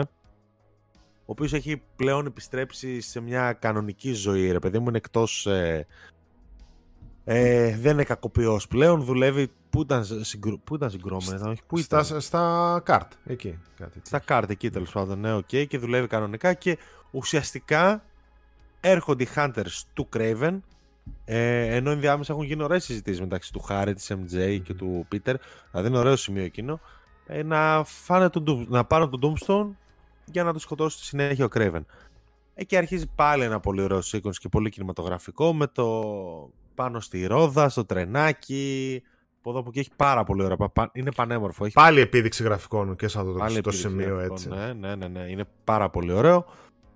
Και ουσιαστικά, ε, ας πούμε, ο Miles πάλι εκεί λείπει. Πάλι αργεί πολύ να έρθει. Δεν είναι εκεί ο Miles. Και μου κάνει εντύπωση γιατί τον αφήνουμε εκεί Μμμ. και μετά το χάνουμε τελείως. Τέλος πάντων. Θα το λέω συνέχεια αυτό από ό,τι φαίνεται, δεν μπορώ. Ε, και ο Πίτερ πρακτικά πάει να σώσει τον κόσμο που είναι στο τρενάκι και εκεί βλέπουμε ότι δεν τα καταφέρει τελείως μόνος του και τον βοηθάει τελευταία στιγμή ο Χάρη. Ο οποίος Χάρη μαθαίνουμε στην πραγματικότητα για πρώτη φορά πώς ζει, ρε παιδί μου, που έχει το. Symbiote. Το εξηγεί μετά. Το βλέπουμε στο σύμπιοτι στο Χάρη ότι το χρησιμοποιεί και το εξηγεί μετά ότι είναι μια επαναστατική θεραπεία δήθεν που exoshoot, ως exoshoot το περιγράφει, το οποίο έχει κάνει host μαζί του και τον βοηθάει πρακτικά να έχει κανονική ζωή. Και ότι είναι πλέον συνδεδεμένες οι δύο μορφές ζωής σε φάση ότι ζει χάρη σε αυτό. Το εξηγεί του Πίτερ. Α, και νομίζω ότι είναι ένα σημείο που πο- πολύ κομβικό γιατί η πρώτη φορά είναι η πρώτη φορά που ο Πίτερ έρχεται σε επαφή με το Σύμπιτ και νομίζω τον ακουμπάει και λίγο αν θυμάμαι καλά. Ναι, Κάπως ο Σύμπιτ πάει προς τα πάνω του, Πάει- κάπου κάνει ένα ναι, ναι. τέτοιο Πάει να, πια- να ακου- νομίζω κάνουν fist bump και, πάει το... πάει, ναι. ναι, ναι. Το Κάτι symbiote τέτοιο να γίνεται, περάσει. ναι. Ε, εντάξει, μετά... Πολύ ωραίο σημείο αυτό, όντως. Δεν ξέρω, θες να πεις κάτι παραπάνω; Όχι, παραπάνω όχι. Ένα αστερίσκο είδα ότι σχολιάζανε πάρα πολύ θετικά το πώς α, απεικονίζει τον Χάρη ε, με τον μπαστούνι και τα λοιπά έτσι που έχει την ε, ασθένεια του ε, πόσο πραγματική είναι η απεικόνηση δηλαδή είδα αυτός ο Τζιν Πάρκο της Washington Post ένας πολύ έτσι, γνωστός και αγαπητός που είναι ο οποίος έχει καρκίνο κι αυτός και έλεγε ότι πραγματικά ρε παιδί μου αισθάνθηκε σαν αυτό δηλαδή ότι έχεις ένα μπαστούνι που στην ουσία δεν το πολύ χρειάζεσαι και όλο αυτό το πώς το δείξανε πώς το κάνανε ότι είναι τέρμα ρεαλιστικό βλέποντας και τον εαυτό του να είναι έτσι πάσχων. Αυτό ναι. έτσι ένα τέτοιο. Αλλιώς ναι, είναι την πρώτη φορά ένα σημείο καμπής στο σενάριο που βλέπουμε το symbiote για πρώτη φορά. Και μαθαίνει και ο Χάρη για τον Peter πρώτη φορά. Έτσι. Μαθαίνει και ο Χάρη για τον Peter πρώτη φορά ότι είναι ο Spider-Man. Μπράβο, σωστά. το Πολύ σημαντικό. Και, και αυτό σημαντικό, ναι. Και παίρνει τα πάνω του ο Χάρη. Χάρη να του λέει ότι είμαστε buddies καινούρια και ότι θα σώζουμε, θα πολεμάμε μαζί το έγκλημα και τα λοιπά. Ότι θα, θα σώσουμε τον κόσμο. Θα λειτουργεί αυτός ο ναι. Spider-Man ε, τύπου. Ε, μετά, ε, νομίζω ότι δεν ξέρω αν έχουμε παίξει μέχρι την MJ, με την MJ μέχρι εκείνη τη στιγμή. Νομίζω ότι εκεί έρχεται. Εκεί παίζουμε πρώτη φορά με την MJ. Σε γελάσω, δεν θυμάμαι, αλλά μπορούμε ο, να Ο Χάρη βοηθάει τον Πίτερ ουσιαστικά να σώσει τον Doomstone, αλλά και η MJ αρχίζει να εμπλέκεται με, τη, με τον Lizard. Αλλά ναι. δεν θυμάμαι αν ήταν η πρώτη φορά που παίζουν. Παρ' όλα αυτά είναι καλή στιγμή νομίζω να πούμε για την MJ. Ναι. Ότι, πούμε για την MJ γενικότερα, ναι. Ε, επιστρέφει, επιστρέφουν οι αποστολές της ως χαρακτήρας θα πω μετά που, μου, που με κέρδισε πλήρως η MJ. Δείχνει την δυναμική και τα σχετικά, αλλά έχει ένα. Μετά ο χαρακτήρας εξελίσσεται. Ε, επιστρέφουν οι αποστολές της MJ, οι οποίες είναι βελτιωμένες. Ναι, είναι Σίγουρα είναι βελτιωμένες. Ναι. Σίγουρα έχουν ε, περισσότερο λόγο ύπαρξης. Ε, βοηθάει δυναμ... δραστικά τον Peter και τον Miles σαν σημεία η Mary Jane στα σημεία που εμπλέκεται έχει βελτιωθεί το level design, είναι και αυτή λίγο πιο ικανή να κάνει πράγματα. Νομίζω ότι εκεί πρέπει να είναι που μπαίνει στην έπαυλη του Craven. Εκεί νομίζω μπαίνει η MJ. Εκεί νομίζω είναι το σημείο που σκάει στην έπαυλη του Craven και ψάχνει το Lizard. Τέλος πάντων, το Lizard. Τον Connors. Ο, ο Craven έχει απαγάγει τον Connors στο μεταξύ. Ναι. Είναι, παίζει και αυτό, το, παίζει και αυτό από πίσω. Ναι. Ότι έχει απαγάγει θέλει... και τον Connors. Και θέλει. πάλι Lizard ναι, ναι. για να τον πολεμήσει. Τέλος πάντων, ε, οι επιστολέ MJ μου άρεσαν, τις διασκέδασα. Βρήκα μια υπερβολή προς το τέλος, όπου η MJ είναι overpowered πλέον. δηλαδή έχει ένα όπλο το οποίο με ένα, ένα απλό αξάρτημα το, πείτε, το οποίο με ένα απλό, στην αρχή είναι απλό taser, μετά γίνεται όπλο με ηχού, δεν ξέρω πώς να το περιγράψω. Ναι. Και απλά σκοτώνει ό,τι βρίσκει με ένα παπ, παπ, παπ. Και ενώ οι Spider-Man θέλουν 45 γωνιές ο καθένας. Αυτό είναι ένα σημείο έτσι που το κριτικάρουν γενικότερα τα MJ. Ε, εντάξει, είναι λίγο ρε παιδί μου υπερβολικό ίσως θα έπρεπε να έχουν μείνει στο stealth και να μην μπλέξουν καθόλου του, αλλά πα... ξέρεις ποιο είναι το θέμα. Στο πρώτο παιχνίδι, όσο πούμε, παραπονέθηκαν όλοι για το stealth και ότι βαρεθήκαν παίζουν την MJ κτλ. Εδώ πήγα να βάλω λίγο action μέσα, αλλά οι εχθροί δεν, αντικειμενικά δεν είναι στο μέγεθος MJ, δεν μπορεί να του αντιμετωπίσει. Ναι, ναι. Ε, λένε και καλά ότι είχε από την Silver ε, μια τέτοια εκπαίδευση Α πούμε, για να δικαιολογήσουν ότι ξέρεις, δεν είναι μια απλή νοικοκυρά. Α πούμε, ότι εντάξει, έχει μια εκπαίδευση, μπορεί να ρίξει μια μπουνιά. Αλλά τώρα μην γελιόμαστε, τώρα δεν πας εκεί πέρα. Ε, σίγουρα υπάρχει ένα σημείο που είναι OP, ρε παιδί μου, και υπερβολής τώρα να καθαρίζεις και να κάνεις. OK, okay, το Πάντως... taser από πίσω, το... το stealth λίγο. Εντάξει. Το stealth από. Ναι, αλλά τουλάχιστον στο stealth τους σκοτώνεις αφού κάνει κάτι. Στο πρώτο παιχνίδι δεν ναι. μπορούσες να κάνεις τίποτα. τίποτα, τίποτα. Οπότε εγώ το θεωρώ σαφή βελτίωση και όλα τα κομμάτια της MJ τα θεωρώ σαφεί βελτιώσεις. Άσχετα που ξεφεύγουν λίγο, όπως λέω. Ναι. Είναι σημαντική προσοχή. Δηλαδή, έχουν λόγο εδώ οι αποστολές MJ και γενικότερα δεν παίζει μόνο MJ. Το παιχνίδι κρύβει εκπλήξει, παίζει και ω άλλους. Παίζεις παίζεις και με άλλους ε, χαρακτήρες σαν σημεία. Mm-hmm. Και σε side quest ακόμα παίζεις με χαρακτήρες. Α πούμε την κουφή κοπελίτσα ε, στο, στο Miles που ναι. φτιάχνει τα graffiti. Έχει καλά και αργότερα έρχεται μεγάλη έκπληξη mm-hmm. ως προς τον playable character. Ωραίο είναι αυτό. Ωραίο Εμένα... είναι, άρεσε που είναι άλλες. Ε, θα σου πω, εγώ προς την MJ τις βρήκα σαφώς βελτιωμένες. Δηλαδή φαίνεται ότι άκουσαν τα παράπονα. Ε, αλλά θέλουν ταυτόχρονα να την κρατήσουν στο παιχνίδι. OK, okay, όντως, λίγο μπορεί να είναι OP σαν χαρακτήρας όπως θες και εσύ με το taser ή με το έπειτα να καθαρίζει και να κάνει. Αλλά τη βρήκα ότι όλο και όλο με την MJ πόσο παίζουμε. Μισή ώρα, 45 λεπτά. Και οι αποστολές yeah. της μάλιστα είναι το στυλ ότι πάει ως ένα σημείο και μετά ξαφνικά σκάει ο Spider-Man ή ο Miles ή εξελίσσεται κάτι άλλο, ας πούμε, και αλλάζει. Δεν είναι ότι παίζεις τρελές αποστολές και έχεις και κάποιες άλλε boss fights ή οτιδήποτε. Προχωράς, ναι. προχωράς, βρίσκεις κάποιες πληροφορίες, κάνεις κάτι άλλο. Βάζω λίγο το action στοιχείο. Μ' άρεσε πάρα πολύ μετά που εισέρχεται και το χώρο στοιχείο ε, και τους βλέπουμε στην αποστολή της MJ που πάει να βρει τον Peter Parker εκεί πέρα που έχει πάρει το Symbiote και έχει αρχίσει να ναι. αλλάζει με το horror, με το πώς κρύβεται, με το φωτισμό, με το όλα. Εκεί ξαφνικά αποκτάνε περισσότερο ενδιαφέρον οι αποστολές της. Δηλαδή, δηλαδή, εμένα δεν με χάλασε καθόλου έτσι πώς τις βρήκα. Πέρα από το οποίο του πράγματος το οποίο το ακούω. Κατά τα άλλα, δεν. Νομίζω ότι ήταν μια χαρά. Τώρα αυτό που λες και με, τις με την κοπελίτσα την κοφή που έχουν στο Miles ή κάτι άλλα πραγματάκια. Εντάξει, βλέπω κόσμο οι οποίοι παραπονιούνται για κάτι τέτοια και με την MJ και με αυτά ότι του στυλ εγώ θέλω να παίξω το Spider-Man και θέλω μόνιμα να, να παλεύω. Δεν θέλω να περπατάω και να μιλάω με το Χάρη. Να πει όταν... okay. Το σέβομαι σαν άποψη, αλλά. Το ακούω, αλλά το θεωρώ πολύ στείρο, ρε παιδί μου, όλο αυτό. Λες ότι εντάξει, δεν είμαστε τώρα 13 χρονών να ανοίγω το PlayStation να κάνω βόλτες στην πόλη με το Spider-Man να πάω. OK, okay, θες λίγο χαρακτήρα, λίγο να ξέρεις, λίγο να κάνεις κάτι διαφορετικό. Και από ό,τι είδα και σε άλλο podcast που είχαν τον director του παιχνιδιού, ότι γενικότερα νιώθουν πάρα πολύ ε, καλά με αυτό που φτιάξαν και ότι βάλανε μέσα ακόμα και την κοφή την κοπέλα.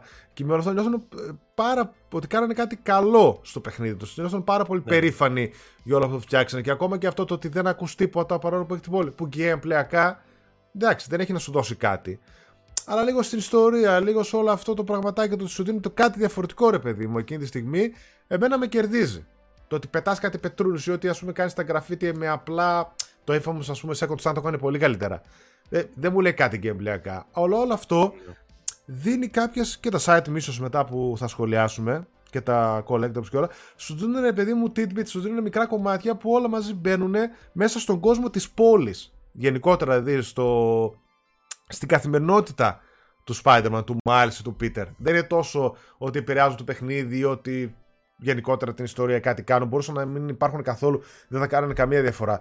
Α σου δίνουν σημεία που, ξεχωρι... που μου κάνουν να ξεχωρίζω τα παιχνίδια της Insomniac από τα προηγούμενα Spider-Man. Ότι περπατάς, ότι συναντάς χαρακτήρες, ότι συναντάς κάτι τέτοια μικρά πραγματάκια. Να, τώρα, είναι αυτά εγώ, είχα πρόβλημα, εγώ είχα πρόβλημα όταν είχα μονίμως Spider-Man και συνέχεια μου πέταγε waves από εχθρούς. Βαριόμουν. Περισσότερο βαρέθηκα όταν έπρεπε να αντιμετωπίσω 45 waves εχθρών σε κάποια σημεία παρά από όταν έκανα τα ναι, ναι, μπράβο, μπράβο. OK, okay, εντάξει. Είπα να. να... Okay. Όταν το 95% της εμπειρίας είναι πάλι Spider-Man, ε, OK, okay, έχει κάτι άλλο μέσα. Δεν μας πειράζει. Mm-hmm. Τέλος πάντων. Ε, ουσιαστικά η φάση μετά γυρνάει στο Lizard ε, με, και έχουμε το σημείο όπου τον κυνηγά, το, το ψάχνουν, τον κυνηγάει και ο Craven ταυτόχρονα. Ο Craven τον βρίσκει, τον μετατρέπει πάλι σε Lizard ε, μετά έχει το, το sequence στο ποτάμι, το μεγάλο που το είχαμε δει και στο State of Play, όχι, ναι. στο Play Showcase. Ναι, θυμάμαι. Ε, ναι. το, το, μεγάλο sequence με τον Lizard που τον κυνηγάνε στο ποτάμι ο Peter και ο Miles. Ε, και εκεί πολύ εντυπωσιακό όλο το, το σκηνικό. Πολύ ωραία sequences. Ξεφεύγει ο Lizard ε, και ο Craven τραυματίζει θανάσιμα τον Peter. Ε, και σε εκείνο το σημείο μπροστά στον Χάρη, ε, το Symbiote ουσιαστικά φεύγει από τον Χάρη, από μόνο του, και πηγαίνει στον Πίτερ για να μην πεθάνει. Σε ένα σημείο που ομολογώ ότι ψάρωσα λίγο και λέω, λες να το πήγαν εκεί. Δηλαδή, λέω, η αλήθεια είναι τόσο Naughty Dog. Ναι, ναι, η αλήθεια είναι ότι το συζητήσανε, λέει, στην ομάδα, γιατί πολλοί κόσμοι λέει διαβάζαμε και τι πολύ περιμέναν να συμβούν και ίσως με δυο Spider-Man πολύ να περιμένουν ότι θα πεθάνει ο ένας ο Πίτερ βασικά. Και στην ουσία πεθαίνει έτσι γιατί τον τραυματίζει θανάσιμα. Που μέχρι τότε, να πούμε την αλήθεια ότι μέχρι τότε τον Graven το βλέπουμε απλά σαν κάποιον ο οποίος παρατηρεί ή ότι είναι στο παρασκήνιο ότι κυνηγάει άλλους, σκοτώνει άλλους villains ε, μετατρέπει τον uh, τέτοιον, τον Connor σε Lizard. Σε Lizard. Γενικότερα ότι είναι στο παρασκήνιο ή ας το πούμε από πάνω από την πόλη και τα παρατηρεί όλα. Μέχρι τότε δεν τον έχουμε νιώσει σαν ένα προς ένα απειλή. Το βλέπουμε να κατεβαίνει εκεί στο ζωολογικό κήπο, στον εγκαταλειμμένο ζωολογικό κήπο, αν θυμάμαι καλά είναι το setting. Όπου ξεκινάς με MJ, είναι αυτό που έλεγα, ότι ξεκινάς με MJ και τέλει καταλήγεις να έχεις πεθάνει ο Peter Parker, ας πούμε. Έτσι. Α, αυτό εννοούσα και εγώ, αυτό το σημείο εννοούσα. Ναι, ναι okay, έχει, έχεις αλλάξει, δηλαδή όλη η αποστολή δεν ήταν απλά μια αποστολή MJ, 5 λεπτά. Ξεκινάει, κλιμακώνει, έρχονται οι Spider-Man, ε, κλιμακώνει με το Harry και το Symbiote και για πρώτη φορά βλέπουμε ότι κατεβαίνει ο Craven να αντιμετωπίσει την αράχνη όπως τη λέει, στην οποία ήταν το πρώτο του που είχε μπει στο μάτι του ε, μέχρι τότε και το βλέπουμε ότι εκεί πραγματικά είναι μια εξαιρετική απειλή για το Spider-Man ο οποίος το πλησιάζει άμυνα, χρακ, κατευθείαν μαχαίρι εδώ και γεια σας. Απλά ούτε μάχες ούτε τίποτα. Που και βλέπουμε αυτό το σκηνικό. Να πέφτει ο Πίτερ και να. Πέφτει ο Πίτερ ουσιαστικά νεκρός, αλλά το Symbiote μπαίνει, και τον, μπαίνει στη μέση και τον σώζει, αφήνοντας πίσω το χαρι Ε, και πλέον έχουμε τον Symbiote Spider-Man, όπου ε, κλασικό αυτό, το Symbiote βρίσκει τον Peter, του δίνει μεγαλύτερε έχει τη μαύρη στολή, πολύ ωραία στολή εντωμεταξύ κτλ. Ε, μία ψηλο... Όχι έννοια ακριβώς που έχω, είναι ότι δεν ένιωσα αρκετά ε, διαφορετικο το gameplay του Symbiote. Δηλαδή πρέπει να το νιώσω λίγο πιο έντονα ε, στο swinging, στη μάχη. Έχει στιγμές που γίνεται πολύ πιο VA η μάχη, αλλά στην πραγματικότητα δεν αλλάζει πολύ. Δηλαδή απλά αλλάζουν οι δυνάμεις του Peter, της στολής. Ναι. Ε, όχι ας πούμε ότι απογοητεύτηκα ακριβώς, αλλά δεν έκανε τη μεγάλη διαφορά που θα περίμενα. Αυτό στο gameplayακό επίπεδο. Δηλαδή, ο, ο, τώρα Spider-Man, τον πριν Spider-Man δεν έχουν διαφορά ως προς το χειρισμό. Ναι, δεν έχουν. Περίμενα κάτι παραπάνω, ας πούμε την αλήθεια. Ή λίγο ε, πιο γρήγορο αλλάζει... λίγο. Αλλάζει στην ουσία μονάχα τα ειδικές δυνάμεις που έχει. Δηλαδή τα... Ναι, ναι. αυτά τα τέσσερα τέλος πάντων δυνάμεις που έχει. Όπου εκεί βλέπουμε ήταν και μια προσθήκη. Το ότι σου δίνει αρκετές δυνάμεις, τις οποίες μπορείς και εσύ στα μενού να αλλάζεις. Ποιε θα ναι, έχεις και τα λοιπά. OK. Okay. Ε... Αλλά ναι, στην ουσία δεν αλλάζει κάτι πέρα από τα moves αυτά. Αλλιώς, όπως είσαι και εσύ, οτιδήποτε άλλο κινείσαι κανονικά στο Spider-Man το οποίο εντάξει, έχει και μια λογική ταυτόχρονα, αλλά ίσως να ήθελες και κάτι παραπάνω. Το, το ακούω και τα δύο. Τέλος πάντων, ο Πίτερ και ο Χάρη φτιάχνουν ένα αντίδοτο για τον Κόνορ ε, και ο Πίτερ με τον Miles βρίσκουν τον Κόνορ και του το δίνουν στο Lizard.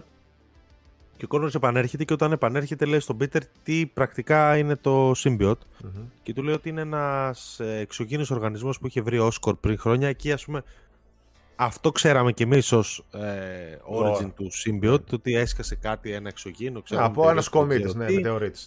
Ναι. ναι.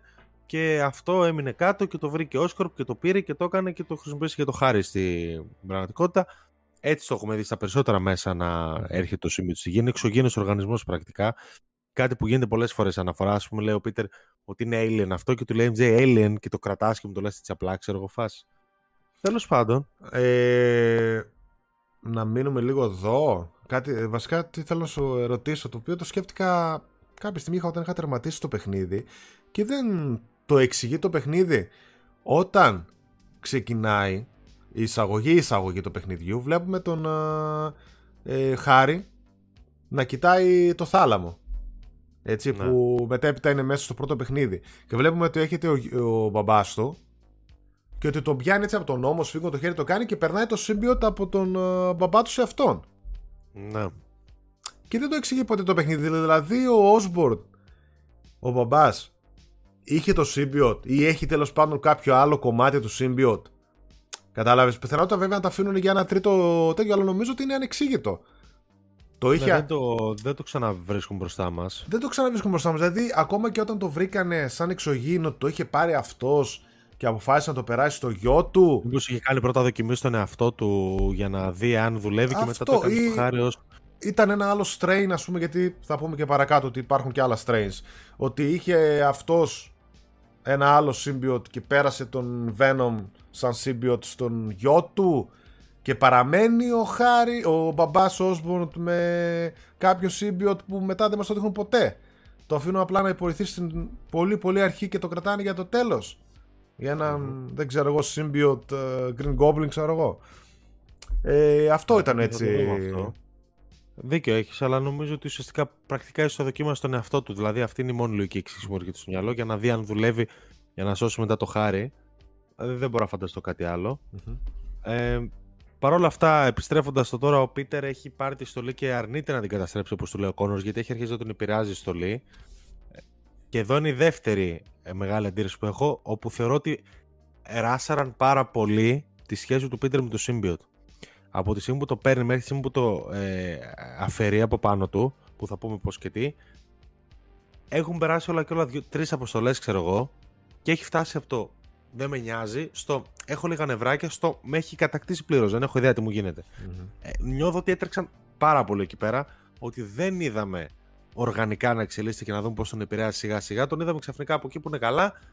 Ναι, ναι. Ε, λίγο, λίγο παραπάνω αγενή, ναι. λίγο ναι, Λίγο... Ναι, Αυτό okay. είναι. Ε, αλλά δεν πήγε. Δηλαδή θεωρώ ότι χωρούσαν κανένα δύο-τρεις αποστολές ακόμα και μέσα που θα τον δούμε να εκνευρίζει και να χάνει τον έλεγχο σταδιακά. Εδώ ο Πίτερ τον έχασε κατευθείαν τον έλεγχο. Mm-hmm. Ε, Τέλος πάντων, δηλαδή εκεί είναι ένα θέμα που έχω εγώ. Θεωρώ ότι έγινε πάρα πολύ γρήγορα όλο αυτό το πράγμα το Symbiote και θεωρώ ότι εκεί χωρούσαν, χωρούσε μια μισή δύο παραπάνω Χωρούσε, να ναι. το δούμε να εξελίσσεται και, να, και ταυτόχρονα να δούμε πώς μιλάει στον Miles λίγο παραπάνω, πώς μιλάει στην MJ λίγο παραπάνω. Μπορούσε... Που δεν είναι από δύο τηλεφωνικές κλήσεις, αλλά OK, okay, τώρα τηλεφωνικές κλήσεις, να τους δούμε από κοντά. Μπορούσε ε, να παίξει έτσι καμιά αποστολή όπου να έκανε αμφιβόλου ηθικής πράγματα ναι, ναι, αυτό, αυτό, ή να έκανε περισσότερη ναι. καταστροφή από ό,τι θα έπρεπε. Ξέρεις κάτι, γιατί... Έχει το βλέπουμε να το κάνει, αλλά το βλέπουμε ναι, πολύ ναι. λίγο. Αυτό είναι πολύ λίγο. Θα έπρεπε... Χωρίς να τον έχουμε εμείς. Χωρίς να τον ελέγχουμε καν. Όταν δεν, δεν τον βλέπουμε. Όταν τον βλέπουμε να ξεφεύγει τελείως, δεν τον ελέγχουμε εμείς. Ελέγχουμε την MJ συνήθως. Θα έπρεπε να τον αφήσουμε να αναπνεύσει παραπάνω. Έχει κάποια καλά σημεία βέβαια όλο αυτό. Ε, δηλαδή το βλέπουμε ναι. που πηγαίνει στο σπίτι να κοιμηθεί, ξέρεις που το σύμπιο το σκεπάζει, ε, που το έχονται να του την πέσουν και αυτός έχει φύγει ήδη εκεί πέρα και τους κυνηγά.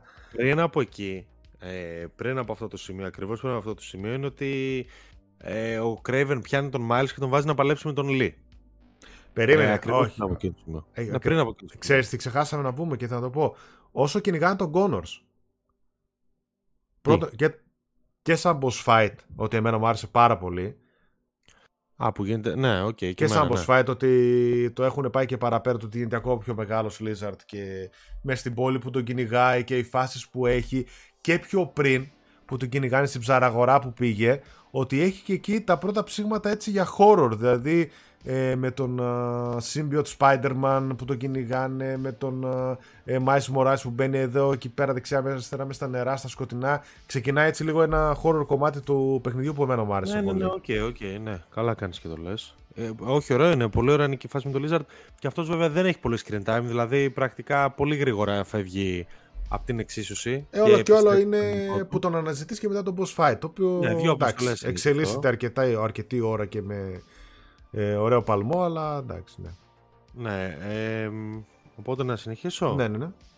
Ε, ο Κρέβεν αφού χάσει, χάσει, αφού τελειώσει όλη η φάση με τον Λίζαρτ, πιάνει τον Miles, καταφέρνει και πιάνει τον Miles και τον βάζει στο pit, αλλά αντί να παλέψει μαζί του, παλεύει, τον βάζει να παλέψει με τον Lee, με τον ε, Mr. Negative.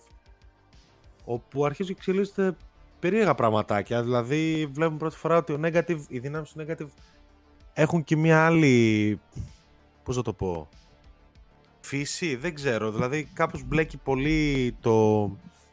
Σαν να είναι ο Scarecrow. Ναι, ε, ναι, ναι, ναι, Σαν να είναι ο Scarecrow. Δηλαδή εγώ νιώσα ότι εκείνη Να μπαίνει στο μυαλό σου, ότι στο υποσυνείδητο κάπως Σαν τον αντίστοιχο Scarecrow και τον μεταφέρει κάπου δήθεν που είναι μεγάλο στο βάθος ο Lee και τον ακολουθεί ο Miles σαν να βλέπω ένα τεράστιο Scarecrow από, το, από τη σειρά Arkham.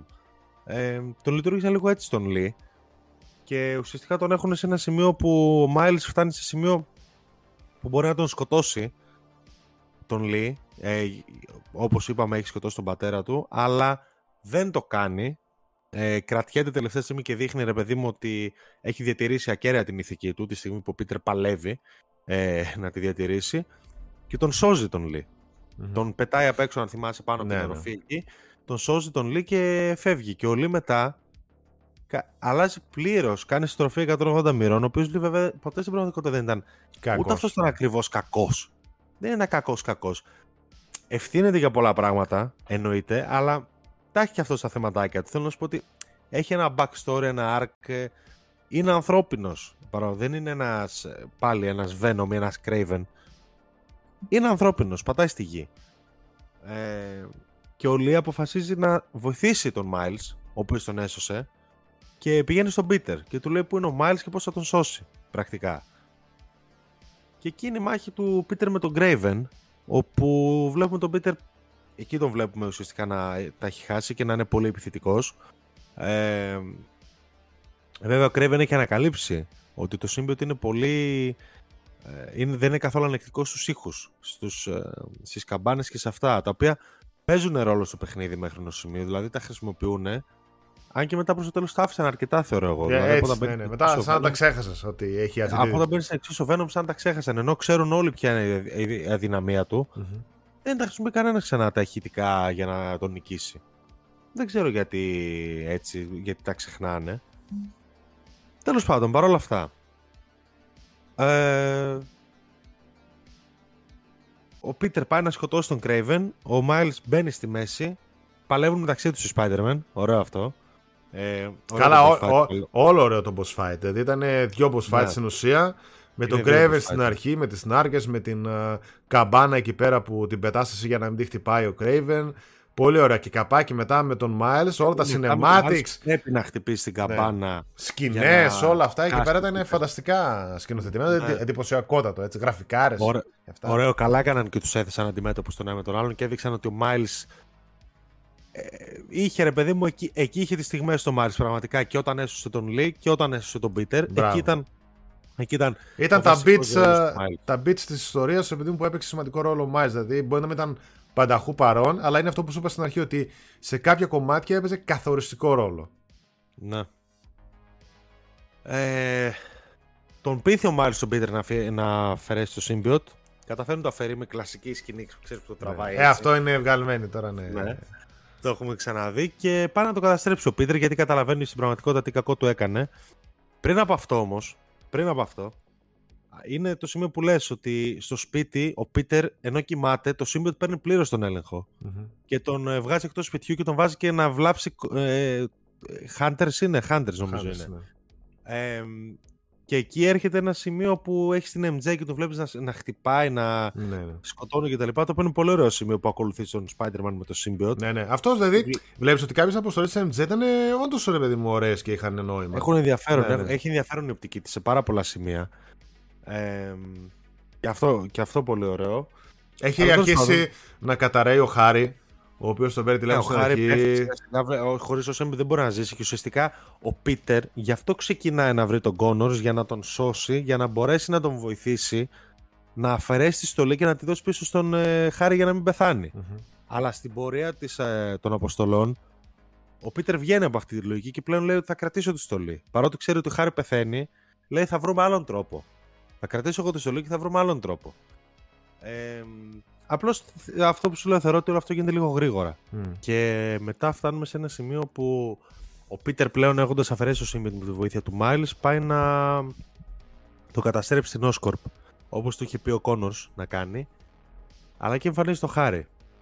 Ο οποίος Χάρη φυσικά καταραίοντας και έχοντας πλέον και αυτός τον εθισμό στο Symbiote όπως και ο Πίτερ Μμμ. ε, πάει να το πάρει πίσω. Και παίρνοντας το πίσω και αφού πλέον το Symbiote έχει περάσει από τον ε, Spider-Man κάτι που εγώ θεωρώ κομβικό για τη δη- δη- δημιουργία του Venom και για το πώς λειτουργεί ως χαρακτήρας ο Χάρη μετατρέπεται στον Venom. Κάτι που λίγο πολύ περιμέναμε περισσότεροι νομίζω. Μμ. ότι αυτός θα είναι. Υπήρχε αυτή η ερώτηση του ότι ποιος θα είναι ο Venom, μήπως είναι κανένας άλλος. Στην αρχή έλεγα εγώ, μήπως είναι ο Kraven. Πάρε ρε Εντάξει, παιδί οκ. μου το Venom και Εγώ, γίνει να σου πω, έτσι, αλλά. Περίμενα ότι θα είναι ο Χάρη με τον, ένα- με τον άλλο τρόπο. Ε, ε, να πω ότι αυτός είναι και από τους βασικότερους λόγους που συχαίνομαι τις ταινίες του Tom Hardy ως Venom γιατί θεωρώ ότι το Symbiote πρέπει να περάσει από τον Peter και από τον Spider-Man για να μπορεί να λειτουργήσει ο Venom ως χαρακτήρας. Ναι. Δεν θεωρώ ότι μπορεί να λειτουργήσει χωρίς το Spider-Man ο Venom. Είναι δεμένος ο ένας με τον άλλον, δεν είναι ένας απλός villain. Εδώ το έκαναν ωραία. Εδώ το έκαναν ωραία. Δηλαδή πήγε στο Χάρη, πήγε στον Peter, ξαναπήγε στο Χάρη και πλέον είναι ο Venom που ξέρουμε. Και εκεί το παιχνίδι κάνει τη μεγάλη μαγιά, Μμμ. τη μεγάλη μαγιά και μας δίνει το Venom να ελέγξουμε. Ναι, ναι, ναι. Και... Εντάξει, γαμάτο. Γαμάτο. Πάρα πολύ Ναι, ωραίο ναι, σημείο γαμάτο. που έχεις το Venom στην Oscorp και τα διαλύεις όλα, τρέχει, τα σπάει όλα. Και εγώ ήμουν σε φάση. Άλλοι στους τοίχους. Και εγώ ήμουν σε φάση ότι το παίζω ρε παιδί μου, λέω έχει φάση. Ξέρω εγώ, γυρνάει η κάμερα και σε Γυρνάει η βλέπει. κάμερα. Ενώ εξή έρχεται και. Γιατί ξέρεις, σου δίνει τον Venom, αλλά το Symbiote το είχε ο Χάρη και πριν. Και ήταν ρε παιδί μου, τίποτα μέσα του. Δεν ήταν ε, μετά, ξέρω εγώ, έξω σουτ. Ε, και ξαφνικά το βλέπεις έτσι να μπαίνει, να βγαίνει, να κάνει εδώ πέρα πίσω την σαν αράχνη, ξέρω εγώ, και να γίνεται έτσι τεράστιο. Μετά να σπάει το μπαστούνι. Ε, φο- να τον βλέπει ο Μπομπάσου. Ο Μπομπάσου νομίζω τον βλέπει έτσι που Και μεταμορφώνεται. έλεγε κιόλας, μην τον πειράξει, προσπαθούσε να τον κρατήσει contained ε, τον Ναι, Χάρη ναι. μέσα, όχι να τον σκοτώσει προφανώς στην Oscorp. Δικιά του εταιρεία είναι προφανώς. Και ήμουν σε φάση, γεννάει η κάμερα και σου δίνει τον έλεγχο και λέω. Ήμουν σε φάση, «Πω». Εδώ Δηλαδή, είμαστε. και εγώ τώρα ξέρεις, ήμουνα, το περίμενα, δεν το περίμενα. Αν θα γίνει, θα δώσω κάτι. Και με το που το βλέπω, το λέω. Τώρα λέω θα γίνει χαμός. Όταν θα μαθευτεί ρε παιδί μου ότι μπορείς να παίξεις και σαν Venom. Είναι και πάρα πολύ ωραίο. Όντως σου δίνει ένα. Εντάξει, αρκετά. Όχι τά, και τίποτα τεράστιο, αλλά για αρκετή ώρα παίζει σαν Venom μέχρι να ξεφύγεις από όλο το Παίζεις, είναι, κτίριο. δυνατή, είναι δυνατός ο Venom, το- δηλαδή το νιώθεις Το και νιώθεις, το καταλαβαίνεις μπράβο. ότι παίζει με ένα διαφορετικό χαρακτήρα σχέση με τους Spider-Man. είναι κάτι Διαφορετικά πολύ δυνατό. abilities, το πώς κινείσαι. Ναι, ναι, ναι. Ε, είναι η- και βίαιο αρκετά, ναι. δηλαδή βλέπεις ότι τρω- δαγκώνεις τους αντιπάλους τους, ε, ξεσκίζει ας πούμε σε εισαγωγικά, Ναι, ναι. εντάξει δεν είναι τελείως, δεν το πάει τελείως στον γκορ, αλλά υπάρχει. Υπάρχει μέσα Πηδάς στα από το ένα θρύλα. σημείο στον άλλο, σπα, κάνεις. Ναι, Ναι, ναι, ναι. Είναι φανταστικό το σημείο με το Venom και βγαίνεις από την ε, Oscorp με τα πολλά Μμμ. και ε, σκάει με το Craven. Και λες, και όχι λες, για μένα εκείνο το καλύτερο σημείο του παιχνιδιού. ναι, ναι. Και σε αναγκάζει, σε αναγκάζει. Ο Craven καταλαβαίνει ότι αυτό είναι το θύραμα που ψάχνει τόσο καιρό βλέποντας τον Venom και σε βάζει με το Venom να πολεμήσει τον Craven. Κάτι που αναπόφευκτα ε, οδηγεί στο θάνατο του Craven αφού ο Venom το, κυριολεκτικά τον- τον κατασπαράζει, του κόβει το κεφάλι. δεν θα ναι, τον ναι. κάνει. Τον του τρώει το κόβει κεφάλι. Ναι, ναι, ναι. Είναι Τρώει το το, κεφάλι. ήταν το πιο mature, mature σκηνικό που δεν το δείχνει ευθέως προφανώς. Δεν είναι. Σκιά, νομίζω δείχνει κάτι. Ε, δείχνει ρε παιδί μου ότι ανοίγει το στόμα από πάνω του και μετά δείχνει Ναι, ότι πέφτει ναι. ένα κέφαλο τέτοιο. Τόμα. Ε, ναι, οκ. Ε, πάρα πολύ ωραίο σημείο, το αγαπημένο μου του παιχνιδιού. Είναι πάρα πολύ έξυπνο που σου έδωσε τον ε, Venom να σκοτώσει τον Kraven και απλά δεν τον νικάνει Spider-Man να το βάλουν φυλακή κτλ. Πάρα πολύ ωραίο. Ε, αγαπημένο μου σημείο όλο αυτό με το Venom, το οποίο εντάξει, όπως είπες και εσύ, δεν κρατάει πάρα πολύ. Δηλαδή, πόσο παίζει, 20 λεπτό, παίζει λίγο παραπάνω, μετά πάει ο Venom, εξαφανίζεται και σε γυρνάει στο Spider-Man. Ναι, μην φύγεις ακόμα, κάτσε. Δεν μπορώ, δεν θα αφήσω έτσι αυτό το κομμάτι ασχολίας στο. Ε, γιατί είναι όντως από τα καλύτερα σημεία του παιχνιδιού. Το ότι σε δίνουν τον Venom, νομίζω ότι. Α, θεωρώ ότι αν όχι σε κάποιο ξεχωριστό παιχνίδι τύπου Spider-Man 3, ίσως ένα expansion κάτι να δούμε. Πάλι με Symbiote. Γιατί το ότι καθίσανε και φτιάξανε gameplay αρκετά διαφορετικό από ό,τι έχουμε συνηθίσει από το Spider-Man, ε, δεν νομίζω να. Για 20 λεπτά, ας πούμε, μισή ώρα, δεν νομίζω ότι μπήκαν σε αυτόν τον κόπο μόνο και μόνο για αυτό. Να το Όχι, κάνουν. είναι πολύ πιθανό να έρθει κάτι Για- σε Venom. Τα έχουν όλα έτοιμα. Τα έχουν όλα έτοιμα. Δεν... Το συζήτησαν και οι ίδιοι. ε, Δεν βλέπω Είπανε, να βλέπω είπανε τέτοιο. θα ακούσουμε και τους fans ό,τι θέλουν. Fans τώρα αυτά είναι λόγια. Δεν ξέρεις ποιο είναι το θέμα τώρα. Υποτίθεται ότι το σύμπαν έχει ένα continuity. Ναι. Ω τι να παίξει με το Venom, ας πούμε, πρέπει να βγει κάτι τελείως ξεμπαρκό. Venom σταματάει να υφίσταται στο τέλος του Spider-Man 2. Ε, ναι, μπορεί να έχεις ένα άλλο symbiote. Γι' αυτό λέω. Δηλαδή, μπορεί να έχεις και το. Έλα ρε, από, τις, από το Flame, τις αποστολές. Τον Carnage. Carnage, ας πούμε. Μπορεί να σου Καλά, βγάλει. κάτσε και τα αναφέρεις ευκαιρία να το πούμε. Ναι, μπορεί να σου βγάλει το symbiote family. Είναι τεράστιο, έτσι. Τώρα δεν ξέρω πώς Ναι. ξέρετε εσείς μας ακούτε και εσύ το lore όλο. Έχει ε, 15 symbiotes, δεν τέτοιο. Μπορεί να Ευκαιρία σου- να το πούμε ότι ταυτόχρονα παράλληλα με την ύπαρξη του Venom, ο Peter πολεμάει και το The Flame, η οποία είναι μια αίρεση πρακτικά. Μμ. Ε, ε, αλλά αίρεση, αίρεση, βαθιά αίρεση.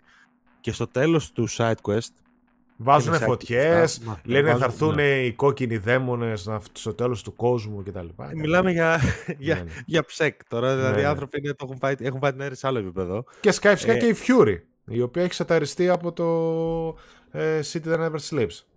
Ναι. Το Και η DLC. Fury που καλά κάνεις και τα αναφέρεις. Ο, πολύ ωραία side quest όλα αυτά με, με τη σειρά. Είπανε κιόλας ότι φαίνονται σαν main missions όλα αυτά, αλλά προτιμήσαν να έχουν λίγα τέτοια, όπως αυτή ρε παιδί μου, το παρακλάδι στην ιστορία μας, αλλά είναι αυτό ακριβώς γιατί υπήρχε ποιότητα. Ήταν σαν να ήταν βασικές αποστολές.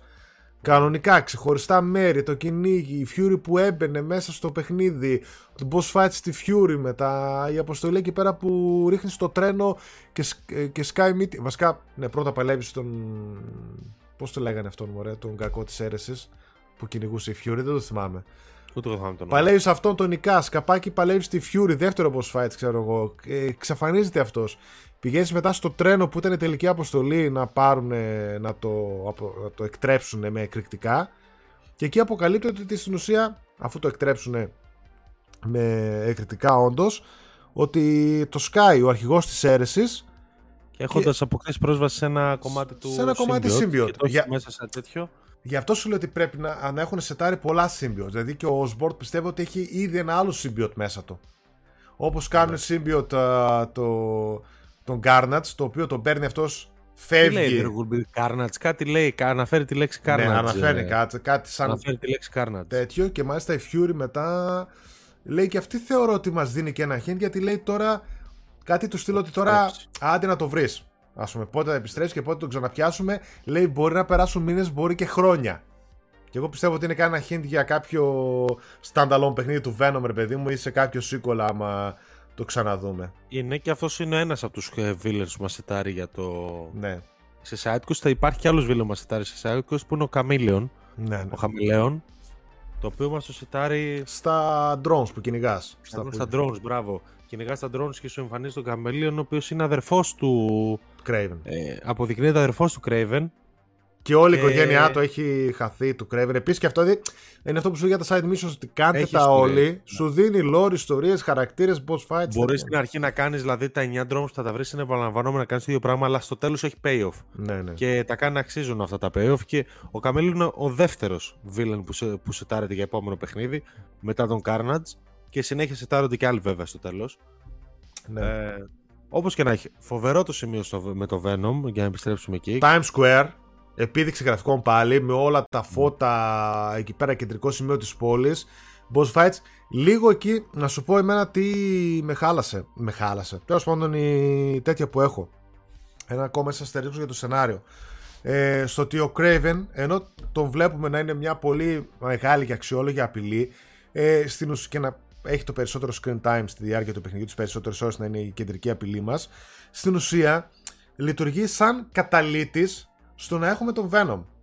Για μένα αυτό είναι υπέρ, δεν είναι κατά. Ναι, όχι, ε, δεν έχω φτάσει ακόμα στο κατά, στο Α, οκ. αστερίσκο τέλος πάντων. Ότι λειτουργεί σαν καταλύτης. Βλέπουμε ότι κυνηγάει τον Lizard, θέλει να τον κάνει.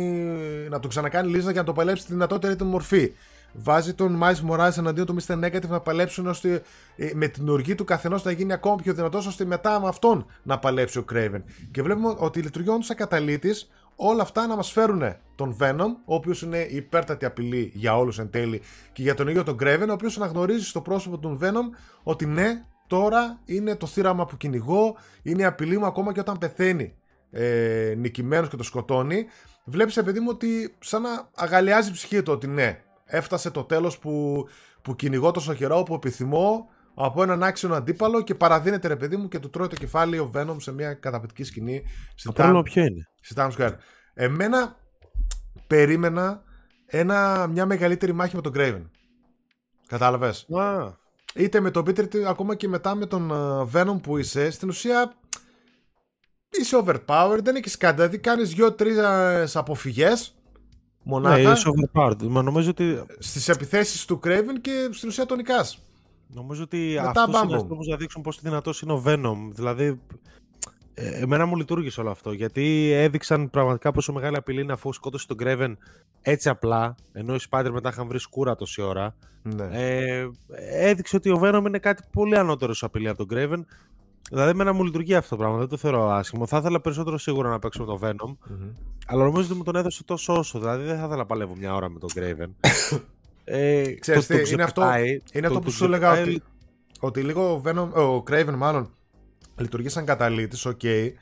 αλλά είναι αυτό ότι τον βλέπουμε συνέχεια να είναι στο background, να τους παρατηρεί όλους, ακόμα και το ότι σκότωσε τον Peter Parker το βλέπουμε σε cinematic. Οκ, έχεις μετά μια μάχη, η οποία ήταν και αρκετά ατμοσφαιρική, αρκετά καλή. Απλά, ξέρεις, στην κορύφωση, ας το πούμε, στην κλέβει ο Venom.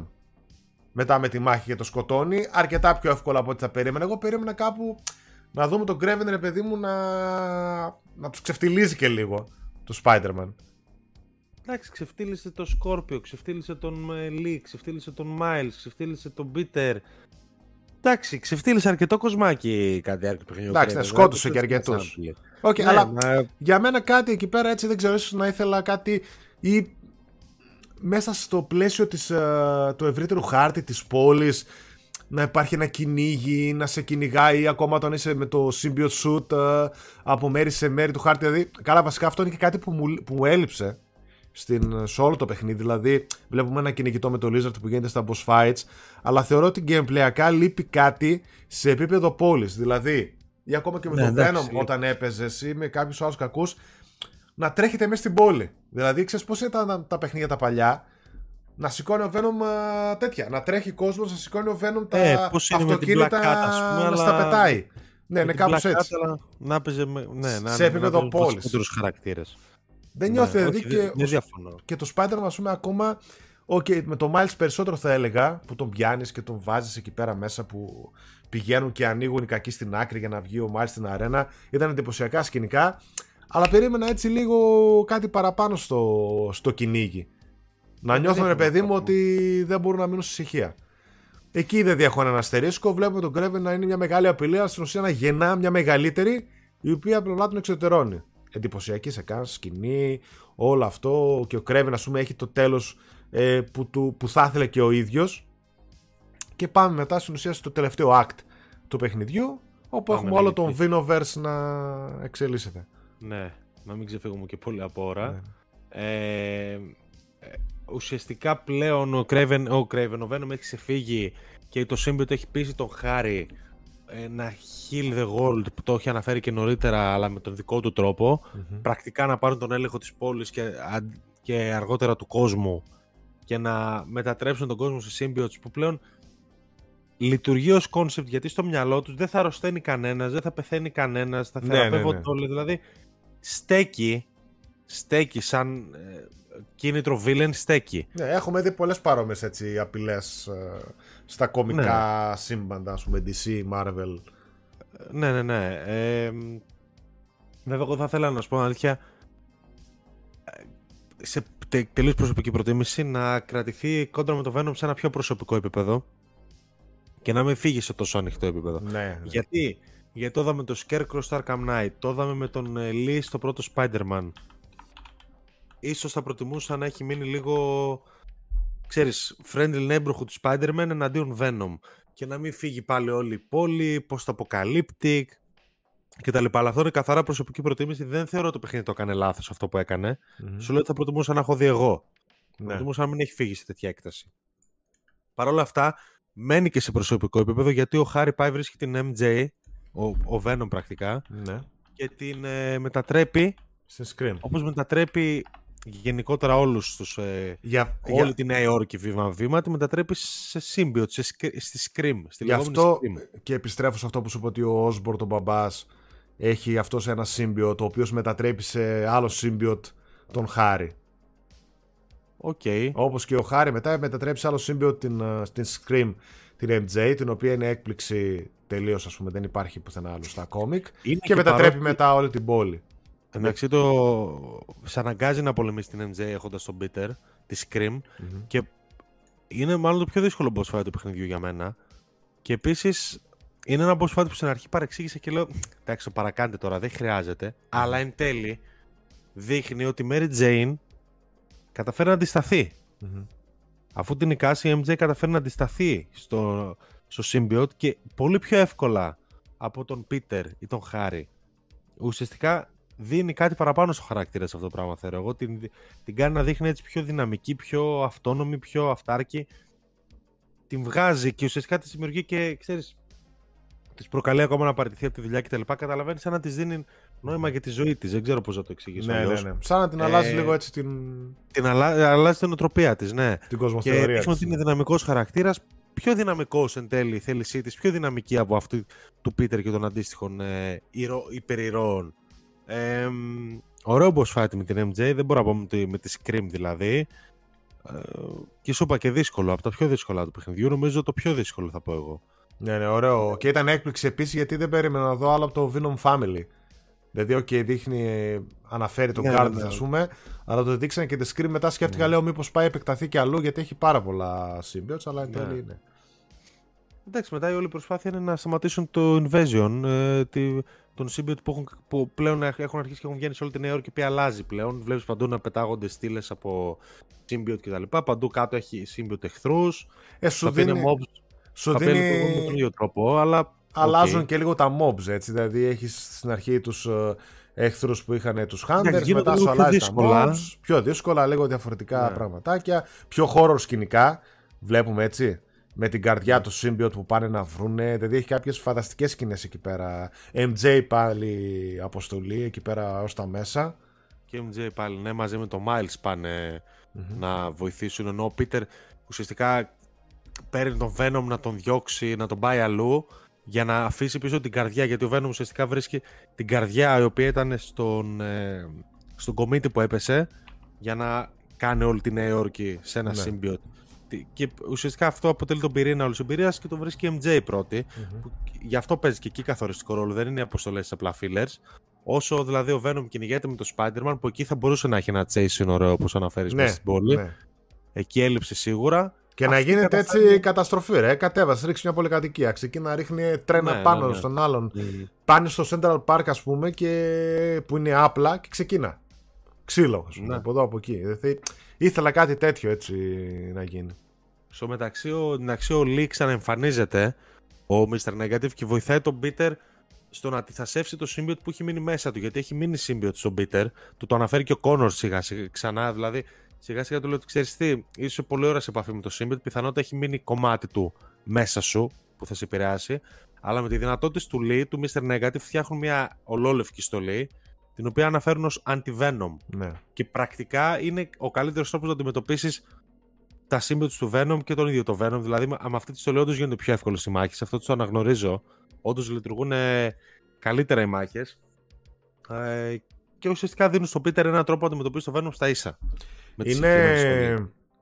Είναι σημαντικό να πούμε εδώ ότι ήταν πολύ μεγάλη και έκπληξη για μένα και μου άρεσε πάρα πολύ το πώς λειτουργήσε ο Mr. Negative με Ναι, το ναι, ναι. Redemption Arc που κάνουν και του Miles και του Mr. Negative και πώς καταλήγει ο Peter με την Anti-Venom στολή ε, η οποία είναι, ήταν κάτι πολύ ε, δηλαδή ήταν κάτι εξαιρετικό για τους fans του Spider-Man δεν ξέρω αν ήξερες Anti-Venom στολή και τα λοιπά ότι υπάρχει κανονικά Νομίζω ναι, αλλά Ναι. δεν θέλω να την έχω δει κάπου. Δηλαδή ήταν και άλλο ένα μέλος της uh, Venom Family, το Anti-Venom, το ότι το φτιάξανε και το, το, όταν είδα εκεί πέρα ότι λέω κοίτα δεις τι ωραία που κολλήσανε το Mr. Negative και, και τα λοιπά και κάνανε το Anti-Venom, ε, ενθουσιάστηκα πάρα πολύ. Και ότι μετά έχεις πολύ- αυτή τη στολή Ναι. και ότι μπορείς έτσι μετά ένας στα ένα, ε, ένας προς ένα να γίνει χαμός. Δηλαδή είχαμε Anti-Venom, είχαμε Venom, είχαμε Scream, έτσι, ήδη τρία symbiotes που μας δείξανε. Carnage, ναι. Carnage που αναφέρθηκε, Osborn δεν ξέρω εγώ τι έχει. Και εδώ πέρα, ας πούμε, έψαξα να βρω.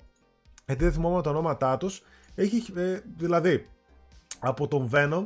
Α, οκ, έχουμε τον Anti-Venom, ο οποίος είναι παράλληλα. Βγαίνουν, ας πούμε, οι Spawns. Τα λοιπά είναι Carnage, Scream, Lasher, Phage, Agony και Riot. Και από αυτούς μετά βγαίνουν κι άλλοι. Ξέρω εγώ, έχεις 15 symbiote σε συνολικά. Δηλαδή θέλω να σου πω ότι έχουν πάτημα να κάνουν πολλά και να πούνε ότι υπάρχουν κι άλλα. Ναι. τέτοια. Ναι. Οκ. Λοιπόν. Ε, και πλέον, έχοντας πάρει την καρδιά της φωλιάς, του Nest, του committee, πες το πώς θες, πάνε στο EMF, στο ε, ίδρυμα που είχε χτίσει ο χαρη Μμμ. το οποίο βέβαια ενδιάμεσα είχε καταστραφεί, γιατί είχαν σκάσει ντου οι εχθροί του Craven, αλλά συνέχιζε να λειτουργεί ένα μέρος του, για να και πάνε και στο...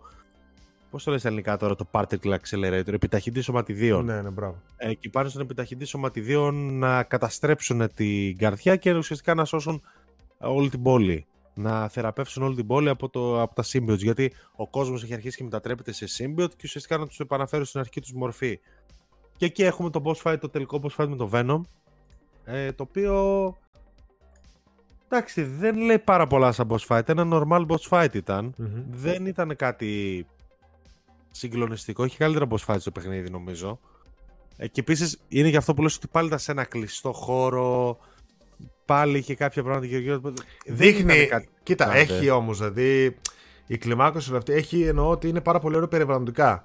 Δηλαδή όλο αυτό που έχει γίνει παντού το Symbiote, που έχουν σηκώσει το γήπεδο. Αν θυμάσαι καλά, είναι το γήπεδο που σηκώνεις στον αέρα. Ναι, ναι, ναι. Ε, πιο μπροστά έχει τον Miles με τον Spider-Man ε, στον αέρα να έχει βγάλει φτερά. Ο Venom να τους πετάει από εδώ, από εκεί κτλ. Δείχνει δηλαδή κάποια εντυπωσιακά σκηνικά για να Α, ναι, ο καταλήξει. Venom εντάξει έχει βγάλει φτερά. Ναι. με κάποιο- το οποίο εγώ δεν το είχα ξαναδεί και δεν το περίμενα. Ε, αλλά οκ, δεν έβγαλε και ο Spider-Man φτερά. Ναι. Ε, έχει γίνει σαν δαίμονας πρακτικά ναι, πλέον. δαίμονας, Venom, ναι. ε, λειτουργεί τελείως σαν δαίμονας. Ναι, και εντάξει, έχει κάποια πολύ ωραία cutscenes με αυτό το πράγμα. Με τα Ναι, ναι, φτεράπλα. και εκεί και το Πράξη- γήπεδο που σετάρει, που το σηκώνει έτσι κτλ. Είναι εντυπωσιακό. Ναι, ωραίο είναι. Απλά στην πράξη μέσα στο EMF, ας πούμε, δεν γίνεται κάτι ιδιαίτερο από θέμα boss fight, αλλά έχεις δίκιο γιατί ξεφεύγει λίγο η μάχη, πάει κι αλλού. Πάει και αλλού. Έχει και αυτή δύο-τρία stages όπως είχαν όλα τα boss fights. Και σε Ναι. πάει δεξιά-αριστερά και στο EMF μέσα Βελτιωμένα και τα στο. boss fights, ναι, και να ναι, πούμε ναι. αυτά Πάρα και- πολύ, πολύ, πολύ, πολύ βελτιωμένο. Πολύ βελτιωμένα και παίρνουν και χρόνο οι villains να, να αναπνεύσουν. Σε Ναι, αντίθεση ναι. με το πρώτο παιχνίδι, το οποίο ήταν μεγάλο αγκάθι αυτό στο πρώτο παιχνίδι. Ναι. Που τους ξεπετάς όλους. Δυο-δυο, δυο-δυο τους ξεπετούσες έτσι μέσα σε πέντε Ναι. λεπτά. Αποφυγή, Ναι, ναι, ναι. αποφυγή και τέλος. Τελείως διαφορετικό εδώ πέρα Μμμ. και υπέρ τους είναι αυτό το πράγμα γενικότερα. Και. Εντάξει, γίνεται η μάχη, χάνει η μάνα το παιδί και το παιδί τη μάνα. Χάνασαμε την καρδιά μας, την πήραν, την ξαναπήραμε. Οκ, γίνεται ένα τουρλουμπούκι εκεί πέρα και εν τέλει καταφέρουμε τα πολλά ρε παιδί μου με τον επιταχυντή σωματιδίων να νικήσουν πρακτικά το Symbiote, αλλά εκεί πρέπει να γίνει μια θυσία καθώς πρέπει ο, ο, ο Peter πρακτικά να καταστρέψει, να σκοτώσει τον Venom. Να σκοτώσει τον ίδιο τον Venom. Το οποίο σημαίνει να σκοτώσει και το Χάρη ίσως, γιατί το- ο Χάρη ο ίδιος του λέει, εκεί πά- πάει λίγο να συνέλθει και δείχνει τον πραγματικό του αυτό βγαίνει το, το τυπόδιο και του λέει ότι σκότωσέ με κάτω, ότι πρέπει να γίνει, ότι δεν γίνεται αλλιώς κτλ. Ναι, ναι. Ε, και βλέπουμε τον Πίτερ να, σε ένα πολύ super hero moment, ρε παιδί μου, ενώ κλαίει πολύ ωραίες ερμηνείες από τους ηθοποιούς. Καλά, να το πω αυτό ήταν φοβερές ερμηνείες. Ναι, ναι, ναι. Και σε αυτό το σημείο και σε άλλα σημεία, αλλά ειδικά εκεί ο Λο, Λόβενθαλ, πώς το λένε Ναι. τον. Γιούρι, Spider-Man, ναι, Γιούρι. Γιούρι Λόβενθαλ. Ε, δίνει πάρα πολύ ωραία ερμηνεία με το κλάμα και με όλα αυτά. Και πρακτικά δίνει τη χαρακτηριστική βολή στο Venom, σκοτώνοντάς τον. Εντάξει, μετά βλέπουμε ρε παιδί μου βέβαια τι έγινε. Ωραίο το arc του Venom. Εγώ δεν συμφωνώ με αρκετούς που λένε ότι χρησιμοποιήθηκε πολύ γρήγορα ή όπως είχε χρησιμοποιηθεί στο Spider-Man 3 του Raimi. Νιώθω ότι πήρε το χρόνο του, νιώθω ότι είχε τις στιγμές του, νιώθω ότι εξελίχθηκε όλο αυτό το πράγμα. Είχε ένα τόξο. Δεν ήταν ότι άντε βγάλει το Venom και, Ναι. και το, το ξεπετάμε. Είχε, είχε επίδραση. Είχε Σου λέω, για- Δεν πολύ συμφωνώ απόλυτα με το πλήρως. Πάμε σε όλη την πόλη, πώς τα αποκαλύπτει, σήκωσέ τα στον αέρα κτλ. Δεν είμαι. αρκ- ε, Προτιμώ το Spider-Man λίγο πιο προσγειωμένο από αυτή τη λογική. Εκεί, ας πούμε, βλέπω τους Avengers περισσότερο. Ναι. Batman και Spider-Man τους έχω στο μυαλό μου λίγο πιο face to face με τους villains τους. Αλλά οκ, δεν μπορώ να πω το κάνει άσχημα. Σε κάποια Έγινε περίπτωση. πιο Δηλαδή, θεωρώ cosmic, το Venom, Απειλή. ναι, θεωρώ το Venom τον αξιοποιεί σωστά. Τώρα, αν εγώ συμφωνώ σε κάποια σημεία ή δεν συμφωνώ, δεν θεωρώ το κάνει λάθος. Και δεν είχε Πολύ το κομπλέ. τέτοιο, ήταν πολύ πιο σοβαρός και πολύ πιο απλητικό ο Venom. Δεν είχε καθόλου το χιουμοράκι που έχει στα κόμικ και στις ταινίες. Καλά, εννοείται. Μα... Ναι, Ήταν Εντάξει, πολύ ο Venom- πιο... Ήταν από τους, απ' τους πιο σκληρούς ε, και απρόσωπους Venom που έχουμε δει. Ναι, Ναι, ναι. Δεν, είναι, δεν έχει καμία αλληλεπίδραση εκτός του θέλω να σας φάω, να σας σκοτώσω, να σας καταστρέψω, να σας κάνω να σας ράνω. Αλλά μ' άρεσε και το motive, μ' άρεσε και το motive του. Δηλαδή μ' άρεσε ότι ένιωθε ότι θεραπεύει τον κόσμο αυτό το πράγμα, Μμμ. με μια διαστραμμένη οπτική βέβαια, αλλά μ' άρεσε το motive του Venom.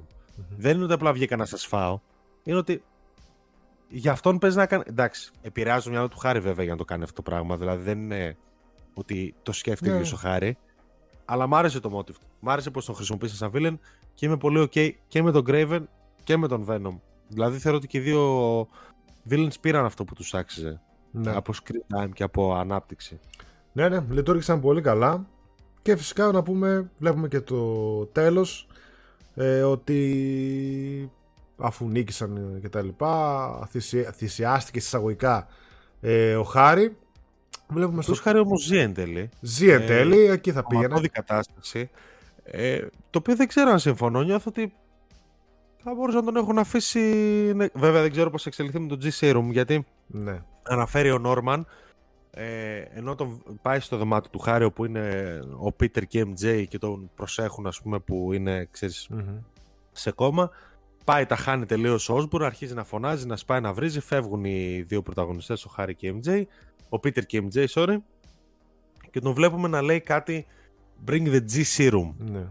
για τον Χάρη οπότε ίσως να έπρεπε ο Χάρη να μείνει ζωντανός για να εξελιχθεί σε κάτι άλλο ναι. αυτό το σκηνικό με το G-Serum. Το οποίο G Serum, εντάξει, μας πηγαίνει όλο στο G, μας πηγαίνει στο Green Goblin. Ξέρουμε και τη σχέση των Osborn με τον Green Goblin. Ε, Αυτή είναι η Gr- Gro- η Green Goblin.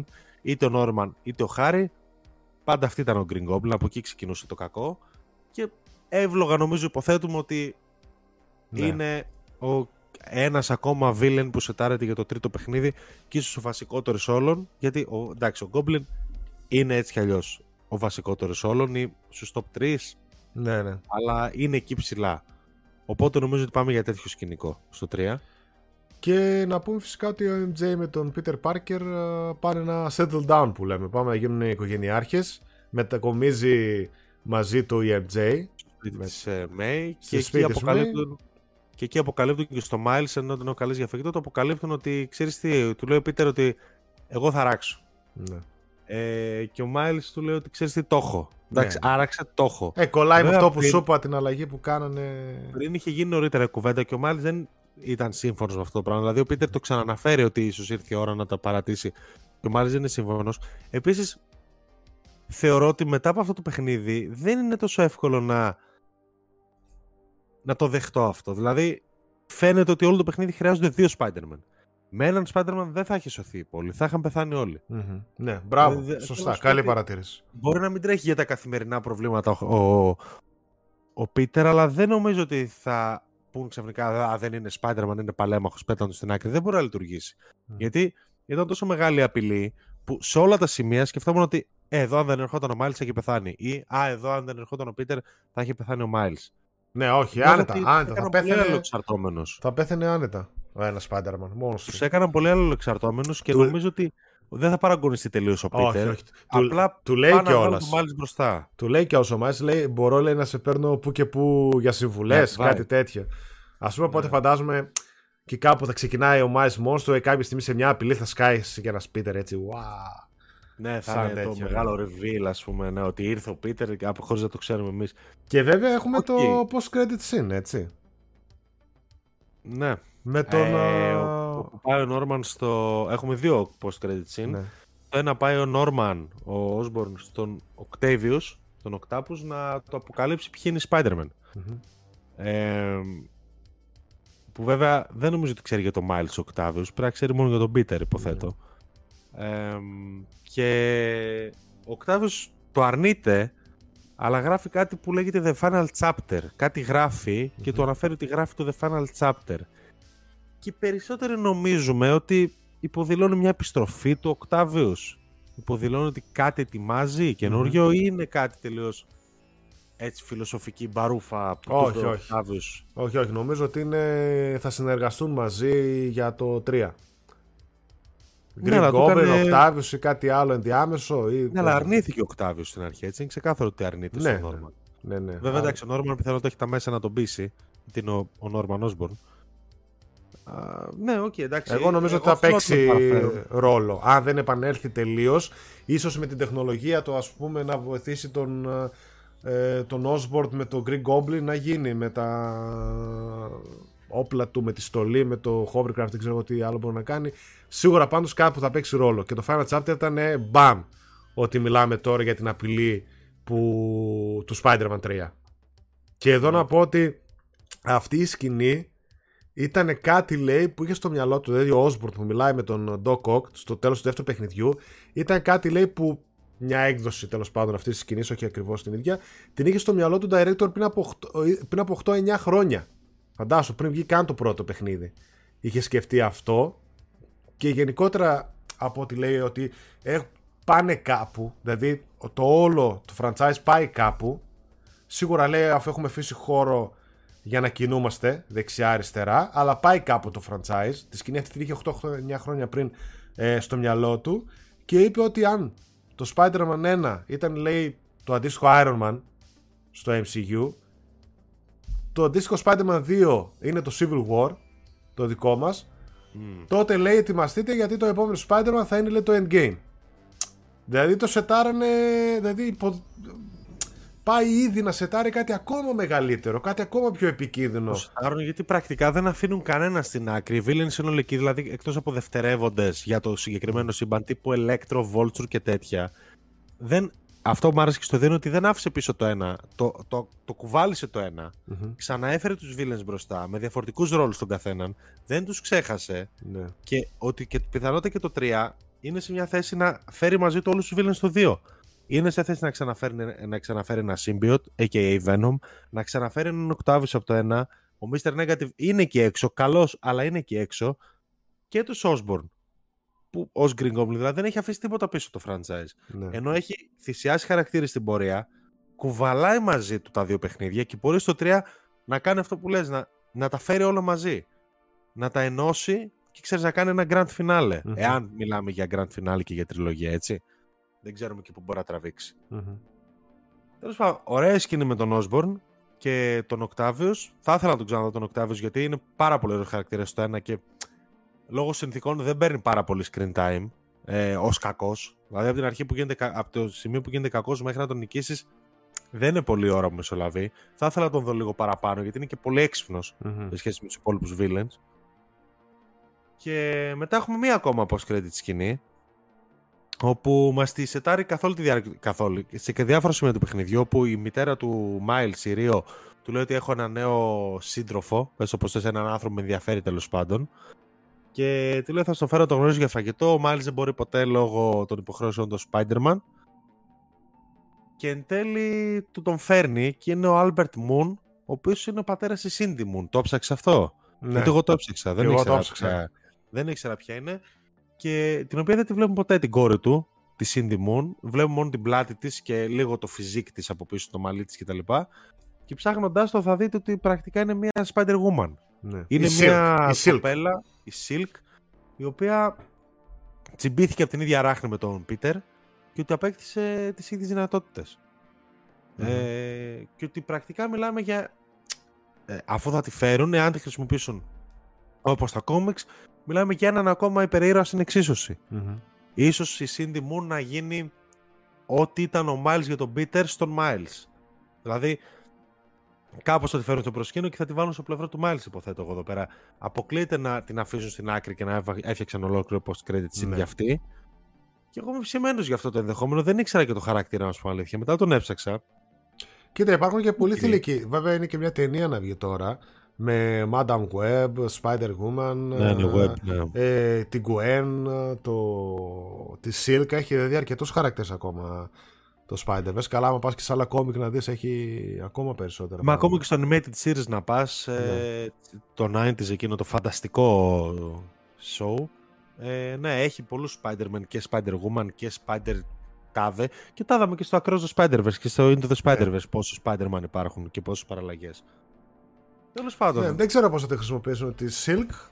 Ε, Ούτε και τι, εγώ. ε, πόσο ακόμα θα μπουν μέσα στο Spider-Verse και τι υπερήρωες ε, ακόμα θα φέρουμε αυτές τις δυνατότητες. Όντως έχει ψωμί. Έχει, έχει ψωμί, Έχει- ναι. πάρα πολύ ψωμί, έχει παιχνίδια να δώσει. Μπορεί πρα- πραγματικά να τα αλλάξει σε franchise το οποίο μπορεί να συνεχιστεί επάπειρον και να συνεχίσει να έχει νόημα. Δηλαδή, ξέρεις, είναι τόσοι χαρακτήρες που κάθε παιχνίδι να κάνει και από κάτι πάλι θα μένει κάτι να πεις, μια ιστορία να πεις. Ε, βέβαια, εντάξει, δεν πρέπει να κορεστεί από ένα σημείο και έπειτα. Οπότε, κλείνοντας, ε, δεν ξέρω, θες να πεις κάτι άλλο, εγώ θέλω να πω μια γενικότερη... Ο, ε, Θέλω να πούμε τάχει λίγο για τα side missions και πολλά, κάποια easter eggs που έχει. Δηλαδή να ασχοληθεί ο κόσμος με τα side missions ένα με τον ε, Μυστέριο τον Ναι, οποίο είναι είναι και και Μυστέριο. αυτός Μπράβο. ε, βλέπουμε να επιστρέφει σαν βίλαν. Εμένα μου αρέσει και πολύ και σαν βίλαν, αλλά τότε πέρα το βλέπουμε καλό να επιστρέφει. Λες ότι κάτι δεν πάει καλά. Εν τέλει αποδεικνύεται μέσα από τις αποστολές που έχει παιδιά οι Μην μου οποίες. το σπουλάρεις όλο. δεν το έχω τελειώσει. Αν δεν το έχεις τελειώσει; Οκ. Δεν το έχω τελειώσει. Στην ουσία Θα είναι αποφύγουμε λίγο. αρένε αποστολές και, Αυτό κα- το ξέρω. και ναι. καταλήγει να σου πει εν τέλει για τον μυστήριο του και πώ. Άντε, οκ. Ωραία, ωραία. Θα τα αφήσω το σε σένα. φύγω λίγο. Κρίμα είμαι. Ε, μετά τι άλλο, είπαμε για τον Καμίλιον. Έτσι, μετά σου δίνει κάποιες στολές, κάποιες άλλες αποστολές. Ε, το με το μυστέριο να το παίξετε όλοι είναι ωραίο και το boss fight είναι ωραίο. Τι άλλες έχει έτσι σαν side missions; Α, έχει κανένα δυο έτσι ωραίες αποστολές. Π.χ. ε, με τον παππού που έχει την άνοια. Α. Δηλαδή είναι αυτά τα κομμάτια που σου είπα, δηλαδή τα side Αυτά είναι missions. τα μπλε τα missions για Ναι, να το ψάχνεις. ή Αυτή τους- είναι τα, το, το, η φάτσα του Spider-Man σε μπλε στο Ναι, χάρτη. ή τους άλλους χαρακτήρες που σου δίνουν έτσι κομμάτια του απλού κόσμου της Νέας Υόρκης που αυτά ρε παιδί μου ζωντανεύουν και δίνουν λίγο έτσι ψυχή στο παιχνίδι. Αυτό με τον παππού και αυτό. Δεν, ας μη σπολάρουμε να πούμε ακριβώς τι γίνεται, γιατί αυτά εντάξει μπορεί να τα έχει χάσει κάποιος, αφού μιλάμε κυρίως για το main Asta. Ε, Το άλλο με τα Πηγαίνει περιστέρια. με τον παππού, το άλλο με, τα, πε- με τον τύπο, με τον Χάουρντ από τα- με τα περιστέρια από το πρώτο παιχνίδι που Τα βρίσκεται τα ψάχνες. περιστέρια. Ναι, ναι. τον οποίο το βρίσκει εδώ και κλείνει κάπως η ιστορία του πρακτικά. Ε, και τα δύο είναι φανταστικά, έχουν είναι πολύ ωραία γραμμένα και έχουν πολύ συνέστημα και είναι πραγματικά νομίζω ότι πιάνουν πλήρες το essence του Spider-Man, Ναι. του, του friendly neighborhood του Spider-Man που κάθεται και μιλάει με τους πολίτες και Ναι. τους γνωρίζει και δεν είναι κάτι σε κλίμακα Avengers που είναι 45 ήρωες και πλακώνται μεταξύ τους. Είναι πολύ πιο προσγειωμένα. Φανταστικά αυτά τα δύο side quests, καλά κάνεις και τα αναφέρεις. Και εντάξει είναι βελτιωμένα και του Miles στο σχολείο του στο University είναι βελτιωμένα, στο college. Και αυτό με Ε, τη κάνει ληστεία και με τα τα πάντα. τέτοια του Μάρις Μάρση αποστολή που κυνηγάει με τα όργανα. Μουσείο, Το ναι. μουσείο και αυτά είναι ωραία. Ε, όχι, είναι βελτιωμένα και σου λέω, μπορεί να μην είναι βελτιωμένα σχεδιαστικά, αλλά έχουν όλα καλύτερα payoffs. Ναι. Οπότε, ακόμα και αυτά που σχεδιαστικά δεν είναι κάτι και είναι Ναι, ναι. επαναλαμβανόμενα, κάπου οδηγούν και εν τέλει αξίζει να τα παίξεις για αυτό το payoff. Όλα τα side quests αξίζει Να τα φανταστώ παίξεις. ότι δεν έχεις μαζέψει και τα Spider-Bots. Όχι, τα Spider-Bots και τα μυστήρια δεν έχω προλάβει να κάνω. Ωραία. Τα Spider-Bots πάντως έχουν ένα ability που ξεκλειδώνεις. Που στο... πάλι βέβαια θα χρειαστεί να κάνεις βόλτες στο χάρτη. Αλλά στο minimap θα στα εμφανίζεις μετά κάτω δεξιά. Οπότε σου διευκολύνει στο Ποιο μου το ψάξιμο. φανεί. Άμα, άμα τα βρω, τι θα μου διευκολύνει; Για να βρεις τα Spider-Bots, έτσι. Ναι. Για να πας για πλατίνα. Τα ψάχνεις στο χάρτη. Ε, δεν μπορείς να τα βρεις Ναι. τόσο εύκολα γιατί είναι πολλά και. Όχι, δεν μπορείς. τέτοια. Ναι. Ε, υπάρχει ability τα οποία στα δείχνει κάτω στο minimap. Α πούμε. Οπότε σε, Οκ. βοηθ- σε βοηθάει λίγο να τα βρεις πιο εύκολα. Το λέω και για αυτούς που Ωραία. μας ακούνε. Ε, Και δεν σου- έχω κάνει. τα- ε, Πιθανότατα θα το έχω κάνει μέχρι να ανεβεί το βίντεο, αλλά τώρα δεν έχω προλάβει γιατί έχω Έχει, μπλέξει με το Metal Gear. έχει Δεν και έχω κάνει αυτό μικρό, αλλά ωραίο payoff. Ωραίο easter egg, δηλαδή. Όλα έδειξες. έχουν. Αυτό μου αρέσει ότι ό,τι και αν έκανα, ακόμα και, ε, και αυτά που βαριόμουν να κάνω, όταν τα έκανα εν τέλει ε, είδα ότι είχα λόγο να τα κάνω. Ναι, ναι. Αξίζει και Ε, αυτό. για, για πες και τα easter eggs. Α, easter eggs έχει πάρα πολλά easter eggs πέρα από χαρακτήρες και αυτά που είπαμε που σετάρουν ένα ε, πιθανό sequel. Έχει π.χ. για το, τον Daredevil που είπαμε. Ε, το ότι έχει τον Nelson Murdoch ε, την πινακίδα που υπήρχε και στο πρώτο. Έτσι στο Miles ήταν η υποενοικίαση και στο τρίτο δεν υπάρχει η πινακίδα. Και μάλιστα το director του παιχνιδιού είπε ότι όταν ρωτήθηκε για αυτό είπε ότι that's a good question λέει ε, μείνετε συντονισμένοι θα μάθετε ξέρω εγώ. Καλά, Ναι. κα, καλό- καλή ανακάλυψη πάντως το ότι λείπει η Ο πινακίδα Daredevil του. υπάρχει, ναι, Nelson υπάρχει ο Murdoch. Daredevil εκεί και όντως κάτι παίζει με το. Κάτι παίζει με τον Daredevil. Και θα μπορούσα να τα ακούσω γιατί ξέρεις και ο Daredevil και ο Spider-Man είναι στη Νέα Υόρκη. Ο Daredevil ακόμα πιο μικρός, έγινε στο Hell Kitchen. Είναι ακόμα ένα κομμάτι του Manhattan μονάχα. Είναι αυτό που λες ουσία ότι είναι ένας προς ένα ο villains κτλ. Ε, θα Ναι, μπορούσαν ναι. δηλαδή να συνεργαστούν. Έχουν και καινούς villains, έχουν και το Fisk. Ναι, θα μπορούσαν να συνεργαστούν σε ένα expansion, όχι κάτι παραπάνω. Πώς ήταν το Sit and Never Sleep. Θα μπορούσαν να έχουν κάποιες καλές αποστολές, κάποια καλή συνεργασία. Α, μετά τι άλλο. Α, κάνανε το Pointing Spider-Man meme. Το Ναι. ότι μπορείς να Όταν βρεθείς με βρίσκονται το Miles. με το Fisk, κάνουν το. Είναι και αυτό βέβαια κάτι που μου άρεσε στο παιχνίδι. Ότι μπορείς να συναντήσει το Miles ή μετά και τη Fury και την ώρα που παλεύεις να συνεργάζεστε να κάνετε double takedowns κτλ. Τον Garnett τον είπαμε. Α, αυτό δεν το έχεις δει ακόμα. Άντε, ας το προσπεράσω να μην στο χαλάσω. Wakanda, Wakanda Forever. Ναι, πάει ο Miles μπροστά από το τέτοιο και κάνει το. Ναι, ναι. Από το embassy του. Ε, Πώς με, το το λένε, Miles, Wakanda, με, ναι. με το Miles ναι, μπορείς να το κάνεις μόνο το αυτό. Miles. Α, το Daredevil που σου είπα. Α, το Spellbound Science Trophy το οποίο είναι από το τέλος του Miles που βρίσκουν Πάνω στην εκκλησία, στην ναι. εκκλησία εκεί πέρα. Αυτό ήταν το τελευταίο που είχα αφήσει για να πάρω την πλατίνα. Έχει και τους τάφους πάλι Τους πάλι τάφους. και μιλάνε με, το, με τον πατέρα του Miles και με τους θείους του Πίτερ. Λένε κάτι σύντομο εκεί πέρα. Εν τω μεταξύ, αυτός που δουλεύει σε αυτό το νεκροταφείο ξέρει σίγουρα ποιοι είναι οι δύο Spider-Man. ναι, ναι. Δηλαδή, εντάξει, παιδιά, οκ. Κάντε Τι το κάνει λίγο νιάου πιο νιάου. λογικά. Ναι, ναι. Μέρα μεσημέρι πάνε εκεί και κλαίουν μπροστά. του. Έλα, οκ. Trophy πάλι, έτσι να πας Trophy εκεί και αυτό, ναι. στον τάφο. Ε, Madripoor και X-Men, reference. Έτσι. Ναι. Ναι, ναι. Οκ. Ε, ο Μα- το Madripoor είναι, οκ, είναι συνώνυμο με το Wolverine. Μμ. Το... Ε, η τοποθεσία και έχει ρε παιδί μου ένα reference ε, εκεί πέρα. Μετά τι άλλο.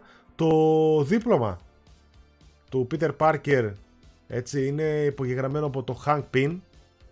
Α, Ναι. οκ. Που είναι ο πα- πεθερός του Ant-Man. Ναι, ναι, ναι. Το, ε, το έχεις στο Pym Science Summer Camp 2003 Pio- Pioneer Award. Οκ, ωραίο. Μπράβο. Το δεν το είχανε. Α, Captain America και Fantastic Four Easter Eggs. Fantastic Four ναι, έχει ένα σαν ελικοπτέρο είναι που... Ναι, ναι, ελικοδρόμιο. Έχει που έχει Ναι. το, ελικοδρόμιο που έχει το, το 4 ουσιαστικά και δεν είναι όλο σχεδιασμένο. Είναι ένας κύκλος ο οποίος δεν έχει τελειώσει, δεν έχει ολοκληρωθεί και είναι σαν να φτιάχνουν Χτίζεται. κάτι πάνω στο, σαν να πάνε να ολοκληρώσουν το 4 για να υπάρξουν οι Fantastic Four. Κάτι, κάτι Ναι, ετοιμάζεται ναι. εκεί πέρα. Κάτι ετοιμάζεται, ναι. Εντάξει, έχει Ε, αδιανότητες, ε, α- αυτό το σύμπαν έχει αδιανότητες δυνατότητες. Το Marvel Frisbee, το Captain America Frisbee υπάρχει εκεί πέρα που παίζουν και αναφορά στο Superior Spider-Man το οποίο υπάρχει ένα βιβλίο στο σπίτι σου στις θείας May το σπίτι The Superior Powers A Geopolitical Analysis of Superheroics ε, και η λέξη λέει Superior είναι με μεγάλα κόκκινα γράμματα οπότε Οκ. είναι σε ένα κόμικ του 2014 που ήταν ο Superior Spider-Man αυτά μεταξύ άλλων και φυσικά και το director του παιχνιδιού είπε ότι ο Wolverine, το παιχνίδι που ετοιμάζει η Insomniac ε, και ο Spider-Man και όλοι οι χαρακτήρες τους είναι στο ίδιο σύμπαν. Μμ. Υπάρχει και στολή του Miles η οποία είναι σαν Wolverine.